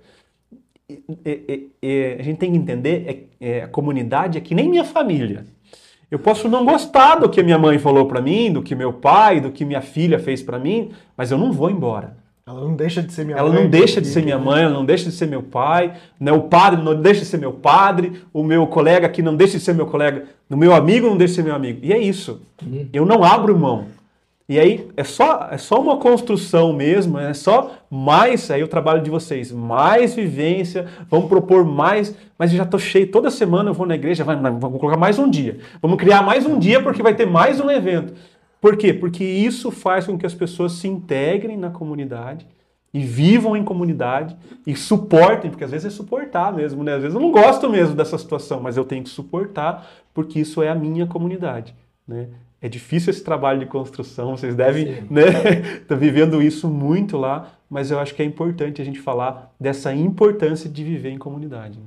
E o próprio Jesus fazia isso, né? Ele evangelizava e ele não falava assim, agora vai, fica na sua casa trancado com o que você aprendeu e vive uma vida feliz. Não, é para viver em comunidade, é para falar com o outro, né? E queremos receber, ó, vocês vocês estão vendo que a nossa mesa tá dinâmica, hein? Colocaram, colocaram você numa fogueira, tocou aqui, a, a- ela, ela que tocou a, a música no começo, seja muito bem-vinda, Laís. Muito. E agora mais calmo, já, já passou o Já momento. passou o baque inicial. Queria que você também é, falasse um pouco pra gente aqui, é, nos foram passados alguns pontos, né? É, Servo de Deus, Marcelo Câmara e algumas outras coisas, mas fique à vontade, se apresente aí pro pessoal Fala um primeiro. pouquinho do, do- Acho que é legal de falar, né, que você falou assim. Fala um pouquinho do- de como o projeto, o movimento Emaús mexeu com você, com a sua vida e fez você parar aqui, né? Veio aqui no podcast para falar do movimento Certo. Emaús. Boa noite a todos, tudo bem? Como me apresentaram, eu sou a Laís. É, é uma grande alegria estar falando do movimento de Emaús, porque eu tenho um amor enorme por ele, né? E foi uma grande transformação na minha vida. Então, o Emaús, ele entrou na minha vida no ano de 2015. 15. que eu, na verdade, em 2014 eu já recebi o convite muito especial do irmão Elredo, né? Lá na- a gente estava na faculdade, fazia faculdade juntos de matemática, e ele me convidou, só que não consegui devido ao trabalho da escola. E em 2015 deu certo, né? Falo assim, tudo tem seu tempo, né? Acho que era o momento de, de fazer. É, eu tava assim, a gente ficava meio receosa, né? Todo mundo fica naquela expectativa, o que, que será que vai ter lá, né? Ninguém fala pra gente, né? Parece, o que, que será que eu vou fazer? Mas vamos lá, né? V- vamos viver, né? É, ver o que, que Deus tinha pra mim. E, e na verdade foi uma grande transformação. Eu falo assim, a gente tem aí o Evangelho como uma inspiração do curso e esses três dias de caminhada foi de grande redescoberta para mim, né, de transformação na minha vida. É, eu tinha assim uma vivência de igreja desde pequena, minha família, né, a gente estava ali presente, mas era aquela obrigação, né, não entendendo o real sentido da minha missão de estar aqui. E o curso ele fez é, eu entender qual era a minha missão, o que, que Deus tinha para mim, né? É, também descobrir talvez talentos, né? É, outras coisas, né? Que nem vocês falaram. Muitas vezes a gente está ali sem saber o que, que eu posso fazer, né? Para que, que eu estou aqui? E foi um momento que eu pude refletir. Qual era a minha missão? O que, que eu deveria fazer? Né? E, foi, e foi um momento em que eu tive o meu encontro com Deus ali que tocou profundamente o meu coração. Né? Como os discípulos de Emaús, naquele caminhar, naquelas palavras né, que Cristo ele abria os olhos deles, para mim também aconteceu a mesma coisa.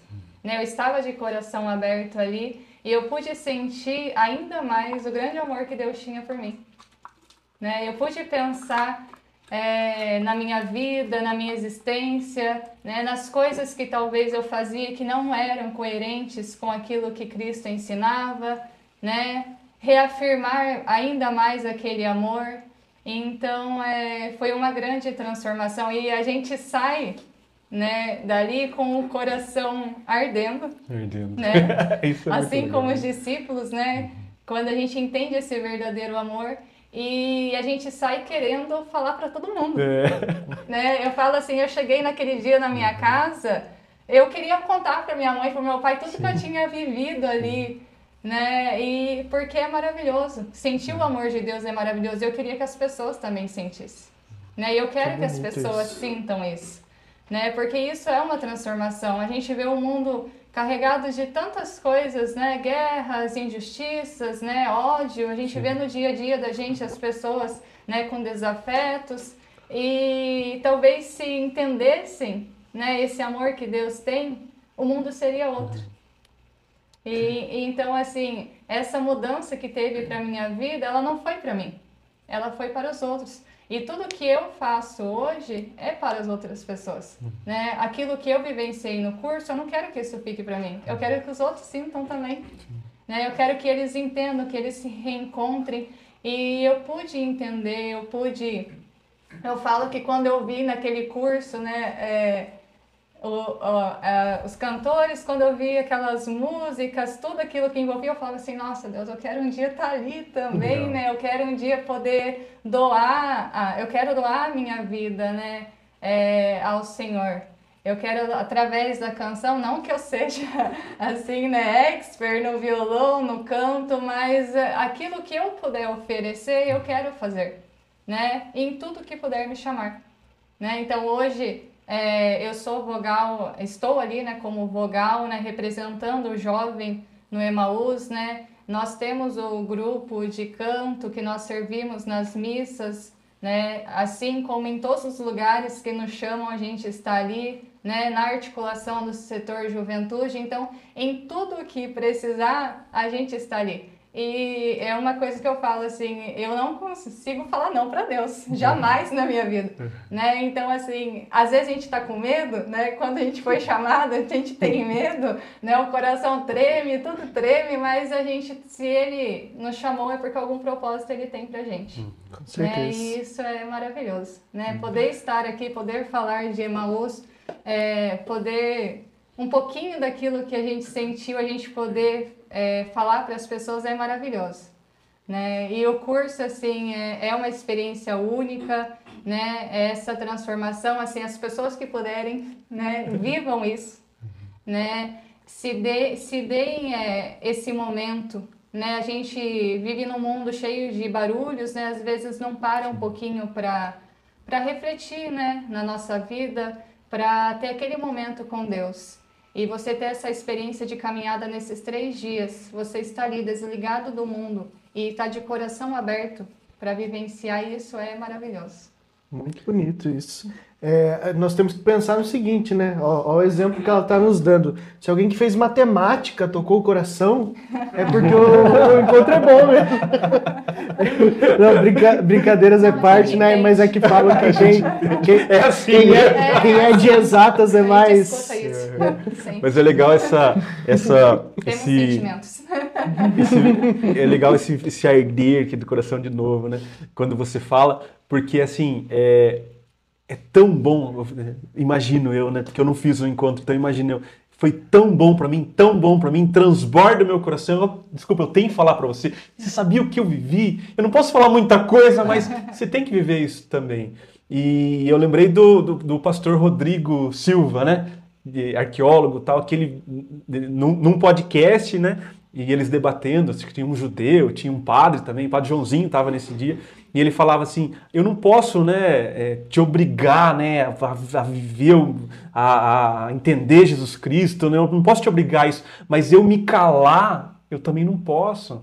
Né, eu ficar quieto, né, eu me omitir, né, né, aí você fala, né, todo esse mundo, né, carente, necessitando de Jesus, e eu ficar aqui me omitir, deixar tudo isso que eu vivi guardado dentro do meu coração, eu tenho essa obrigação de falar, né, e desculpa se eu for chato, mas eu vou falar mesmo, é assim, esse e é- aquilo, né? Se eu, se eu não falar, o mundo vai falar.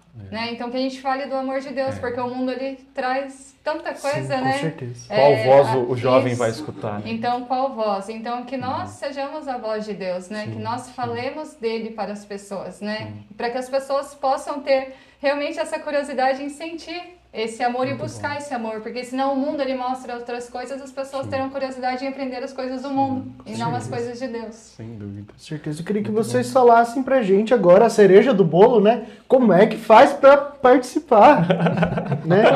É, eu, eu sei que tem bastante gente em casa aí morrendo de vontade de saber como é que é, já mandando mensagens. Então, contem pra gente. Façam um convite. Aí fala. Então, assim, o curso, então, você jovem, de 18 a 29 anos, que tem interesse em fazer o curso de Emaús, que despertou essa curiosidade, a gente convida vocês, né, estarem participando conosco. A gente tem o curso, né, para participar. Vocês podem entrar em contato conosco pelas redes sociais, por membros que vocês conhecem das cidades, né? Mas até antes de chegar no curso, vivencie conosco os momentos que nós temos também, né, de comunidade, né? Como foi falado dos grupos de vivência, nós temos escolas missionárias que também são momentos de estudo da palavra de Deus, né, de formações. Nós temos também maranatas, que são encontros festivos, né? Temos também dias de espiritualidades, que a gente também vivencia essa comunidade, compartilha as palestras, confraternização.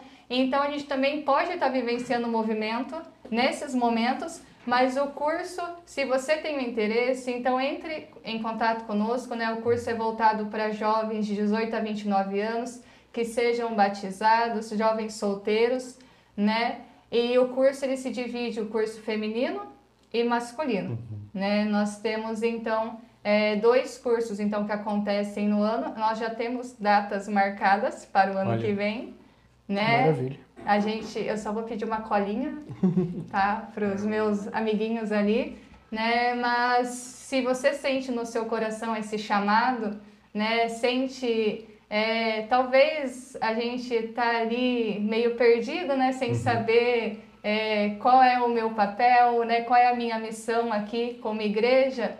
Então venha, né? Venha para o curso de Emaús, venha vivenciar esse momento, né? É, buscar esse grande amor que Deus ele tem por nós. Maravilha. Muito bom. Assim como na, na estrada, né, para Emaús, eh, se nós formos olhar de uma perspectiva, aqueles discípulos estavam indo para o caminho errado, né?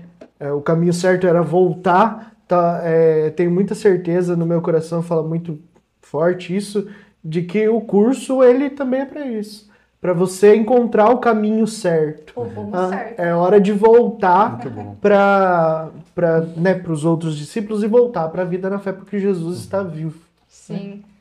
E depois, acho que de todos esses anos, padre, acho que o senhor podia, é, para a gente ir se encaminhando já para o término da nossa conversa mesmo, mas acho que é, o senhor já viu muito desses jovens, né, é, com 18 anos, né, é, não sei o que eu vou fazer da minha vida, de repente esse jovem né, se engaja numa profissão, né, é, é, num relacionamento, casa. O senhor já deve ter feito casamento desses, de Vários, algum desses vários. jovens, né? Mas também, né, ele se encontra, né? Eu quero viver esse Jesus Cristo que eles estão falando aí, deve ser uma coisa maravilhosa, eu quero reconhecer ele e eu quero viver mais intensamente isso. E aí, inclusive, vocações, né, sacerdotais dentro desse surgido aí, né? Lá atrás alguém plantou a sementinha e ela foi né, crescendo, né? E se tornou hoje, hoje talvez já sejam padres, né? Fala um pouquinho disso também que eu acho que é importante. Tá, na verdade, esse realmente é um ponto importante, não é diretamente o movimento, ele, ele trabalha com plena liberdade. E é, o processo, como é um processo de formação humana e cristã, então ele entra integrando junto. A gente sabe que existem outros movimentos que também trabalham e também fazem esse trabalho.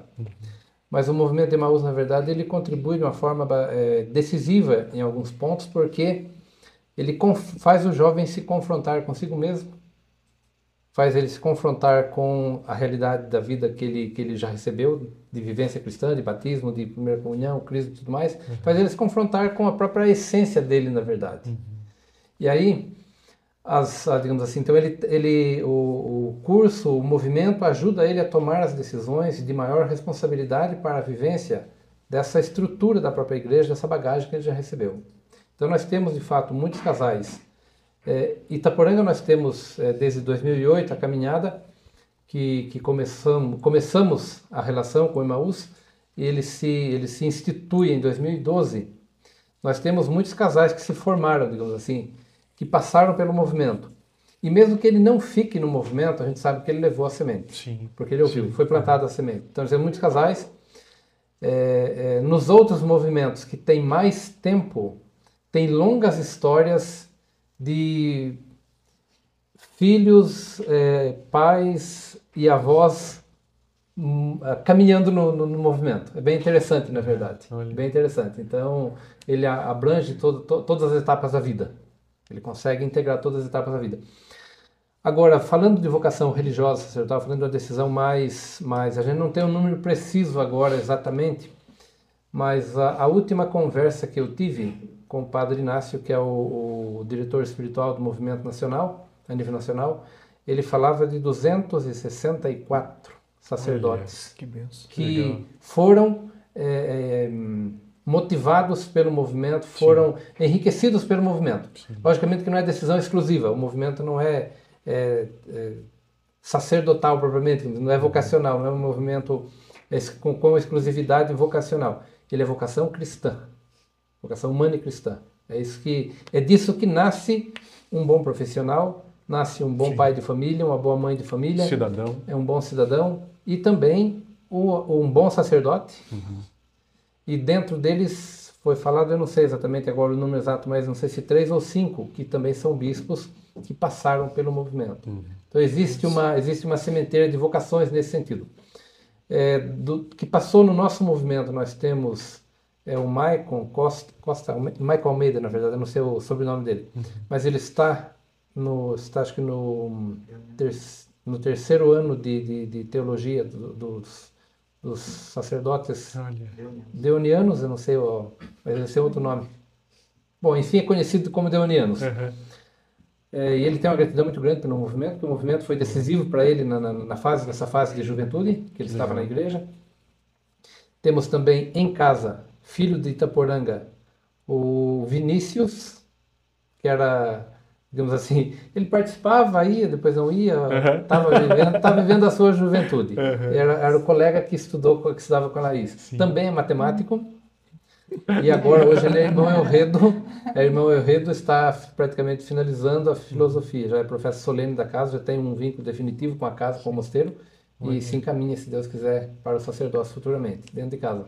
E já passaram outros também que, que hum, fizeram o curso e estão fazendo o caminho com a gente para é, a vida religiosa. Então, Nossa, isso é muito bom. Benção, É um processo. Quantos Eu- frutos? Quantos né? frutos? frutos. Eu fico, a gente, eu comecei e de propósito ainda eu falei para o senhor falar dessa correlação entre o caminho de Emaús e a missa, né? Sim, Quando a gente fez o estudo, né, do caminho de Emaús para fazer o podcast, isso mudou a minha percepção sobre a missa, né? Então eu imagino que vivendo os, os, os dias do movimento, né, e você vivendo esse caminho, né, de Emaús, né, é, também muda a sua percepção sobre a missa. Para mim mudou, né? Então talvez para quem viva o movimento também tenha outra percepção, que é justamente isso, né? É, é começar, né? Eu começo a missa, eu estou sozinho, eu venho, peço perdão, né? A penitencial, é, escuto a palavra, absorvo a palavra, isso vai ardendo no meu coração. O ápice da missa, né? A- o partir do pão, né? E depois o ir, né? Então, assim, para mim mudou a minha percepção, né? Para vocês deve ter mudado, e eu acredito que deva arder tanto o coração que ele fala: Meu Deus do céu, eu preciso ser padre, eu preciso ser padre, eu preciso fazer isso, né? Eu acho que é é muito bom, assim, ver que existe um movimento tão rico, tão intenso e que muda vidas, assim, E é uma, fa- nossa... uma faixa etária processo. também que era necessária, né? Sim. Se nós pensarmos assim, é, vamos ver as coisas que já viraram tradição aqui na nossa re- região, né? Nós temos o ABC, que são os, os mais jovens, Sim. né? Depois o Despertar, que são um pouco mais velhos, mas e aí? Depois, E aí? né? Depois dessa fase, então agora nós temos o Emaús. Então é importantíssimo que, que fique é, isso como uma tradição, assim como já são esses outros, é, é, nós temos no nosso coração e, e trazê-los aqui é a intenção disso que se torne uma tradição também. Inclusive, me deu vontade de fazer. Tô falando aqui, né, em primeira mão. Realmente. Eu fiquei com vontade de fazer para experimentar essas, essa, A gente esse precisa brilho fazer um lobby aí, porque eu é, tenho, como eu tenho vocês aí. 23 anos, né? E você tem, tem vai fazer 19 ainda, né? É, eu, eu, né? eu- eu a gente tem que pedir um lobby pro padre aqui. Acho, acho que, assim como o Gabriel deu uma subidinha, gente pode crescer um pouco, né? Não, porque eu tenho, eu tenho 19,5, né? Então, né? praticamente. Muito bom. É, gente, fiquem à vontade para as considerações mesmo. Vai estar na, na descrição como entrar em contato com vocês, né? É, fiquem à vontade, assim. Até se quiser mandar mensagem pra gente aqui, ah, não A estou gente conseguindo encaminha. falar, a gente encaminha, encaminha. né? Para que né, é, possa ser levado isso para mais pessoas. A Rose falou aqui, a Rose é a mãe do Juan, né? Falou assim: a meu- meus, meus filhos e minha nora fizeram Emaús esse ano, uma bênção, né? Deve ter melhorado muito na casa, né? O Juan? Pra a mãe tá falando. Brincadeira. Ou a Maria Júlia, né? Ó, se Maria não for Júlia, muito né? comprida a história, ele pediu, conta a história da música Meu Refúgio. Depois, se, se for comprida, você deixa pra próxima, mas se for curtinha, dá pra contar. Mas assim, fiquem à vontade. Vocês que estão aí também nos bastidores, se quiserem falar mais alguma coisa, fiquem à vontade pra gente se encaminhar pro término mesmo. É, eu vou falar bem rapidinho, né? Que é uma das experiências que o Emaús proporciona, né? Nós temos os encontros de cantores, né? Então nós temos, na verdade, assim, músicas, né, que são escritas por membros da, do movimento de Emaús, né? Então temos compositores. Então nós temos três fases, né? É, temos o, o Edice, que é o encontro de cantores diocesano, então acontece na nossa diocese. Temos o Erece, que é o encontro regional, né? Aí no caso seria o nosso Regional Sudeste 1.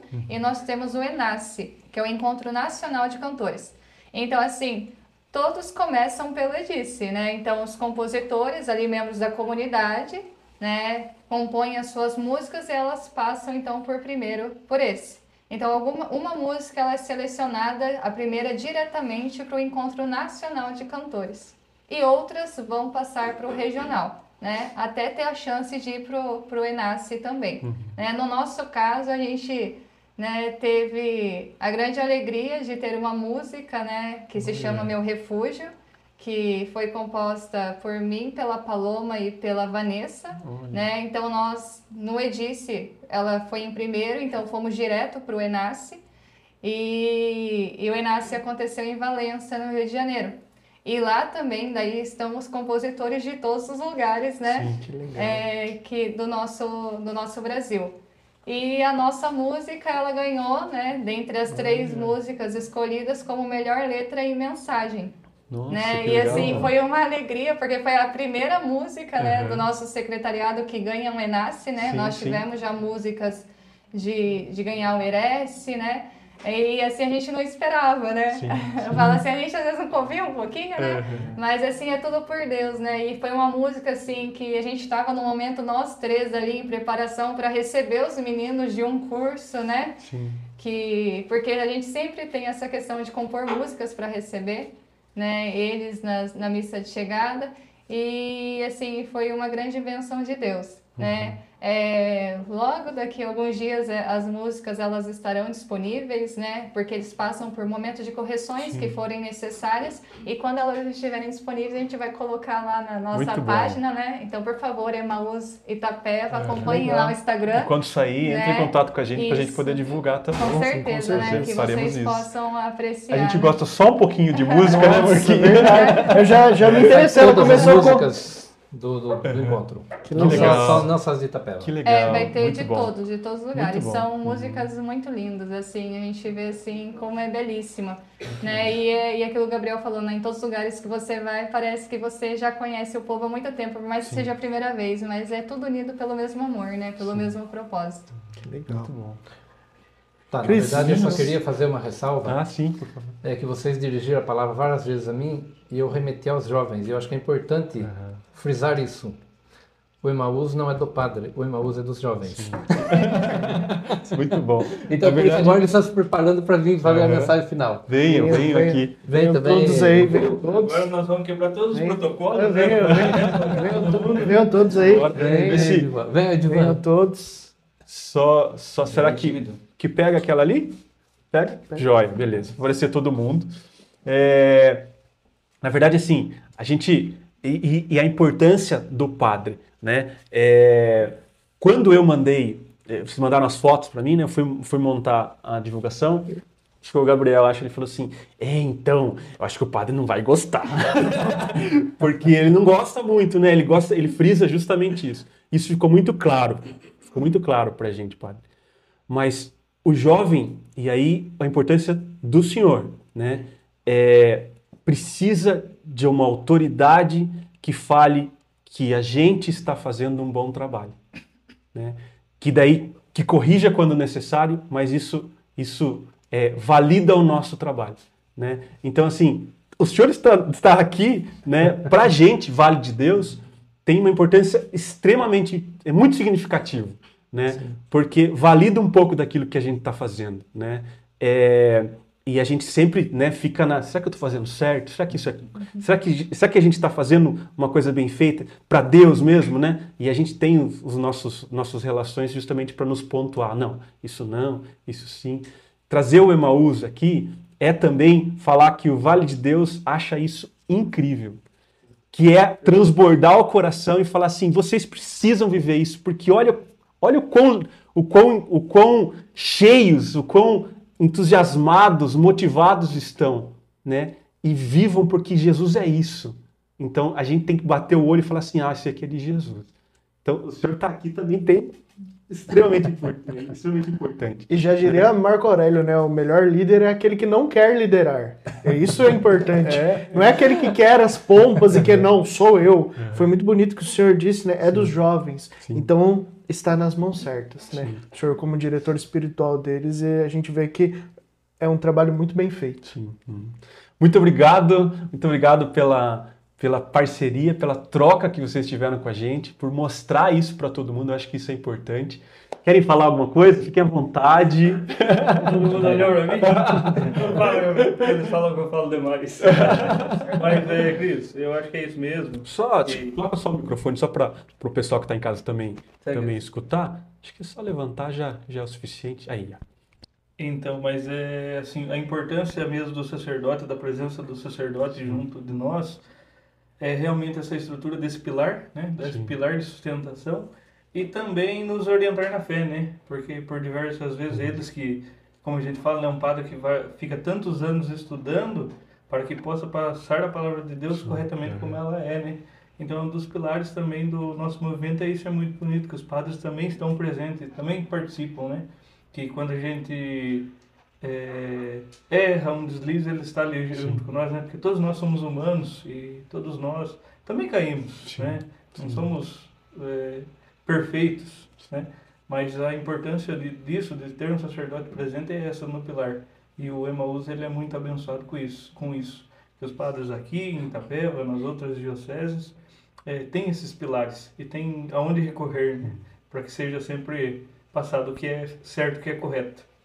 Muito bom. Eu acho que o pessoal tá aí, eu vi que é, também tem um pessoal também de fora, né, do, do, do Emaús das outras dioceses que estão também. Olha, então, um legal. abraço a todo mundo, Uhum. certo? Muito bom, muito E bom. também queria deixar um abraço para Luana aqui. Ah, que será, né? Quer garantir a janta, né? Esse esperto, esperto. Muito bom. Gente, obrigado mesmo. Padre, o senhor quer fazer uma oração final pra gente? Sim, antes de fazer a oração, eu gostaria de vocês pelo, pelo convite e também pela extensão, pelo espaço, pela abertura, pela liberdade que vocês nos deram. vocês nos deixaram muito à vontade. E eu não posso validar nada. Quem valida é o Espírito Santo. Eu peço que o Espírito Santo os ilumine nesse trabalho de vocês e que Deus continue derramando bênçãos, graças e que vocês consigam continuar testemunhando e continuar evangelizando pela, pela mídia, porque eu acho que hoje é o, é o, é o caminho. É o caminho. Nós precisamos de mais gente corajosa e que tenha esse amor, esse ardor, que tenha essa dedicação, que tenha também esse conhecimento, tecnologia que ainda não chegou a mim. Aliás, não tive tempo de me dedicar, na verdade. Mas a gente precisa, precisa dedicar-se nessa, nessa, nesse campo, na verdade. Acho que estão no campo certo. E estão na direção certa também com a, com a, com a integração da fé Porque uma das coisas que eu vejo que é muito difícil hoje para nós, e que é isso que faz com que a juventude perca um pouco o foco, é a falta da integração da fé com a cultura. Nós vivemos hoje um, um rompimento é, de uma cultura, é, de uma fé, é, uma fé que busca os seus fundamentos e que nem sempre encontra a receptividade, nem sempre encontra a correlação disponível.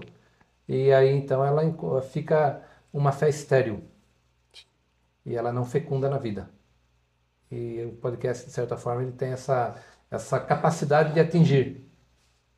E o movimento ele trabalha um pouco isso também, na verdade, porque a gente olha para cada secretariado, a gente poderia falar disso a noite toda. A gente olha para cada secretariado, a gente vê a riqueza de cada secretariado. E nós procuramos, na nossa humildade, na nossa simplicidade, criar o secretariado de Itapeva. Por isso falam, digamos assim, os jovens falam, os, as lideranças, eu falo pouco, digamos assim. Todo mundo fala que eu falo muito, mas eu provoco todos a falarem. Perfeito. Isso eu faço, provoco uhum. todos a falarem. Então aí faz com que todos é, que se crie uma cara e que todos se integrem, na verdade. Eu acho que isso é muito importante. Uhum. Bom, então com a mensagem final aos nossos jovens que estão ouvindo ou então que ouvirão o nosso o nosso podcast. É, não é um conselho e também não é uma, não é uma recomendação. É, na verdade, é um convite. Venham conosco. Venham conosco, vamos somar. É, não tenham medo, não tenham medo, porque hoje os jovens são muito inseguros, eles chegam no curso, quando eles chegam no curso, eles ficam todos de olhares de rabos de olhos, assim, e a uhum, gente fica. o Gabriel estava assim. então, os jovens ficam bastante. Não tenham medo, não tenham medo e deem essa oportunidade, se deem, digamos, a oportunidade de, de, de fazer o caminho. É... Certamente, o podcast ele atinge também alguns padres, algumas, alguns religiosos. Desejo então que vocês é, somem conosco na nossa caminhada, sempre, sempre estaremos unidos no mesmo objetivo, unidos no mesmo fim, que é trazer o jovem para a igreja e devolvê-lo em serviço para a igreja, devolvê-lo servindo a igreja. Esse é o grande, é o grande é, eixo do movimento. Não sei se os dois querem falar alguma coisa da benção. Aqui, aqui, aqui, aqui, aqui.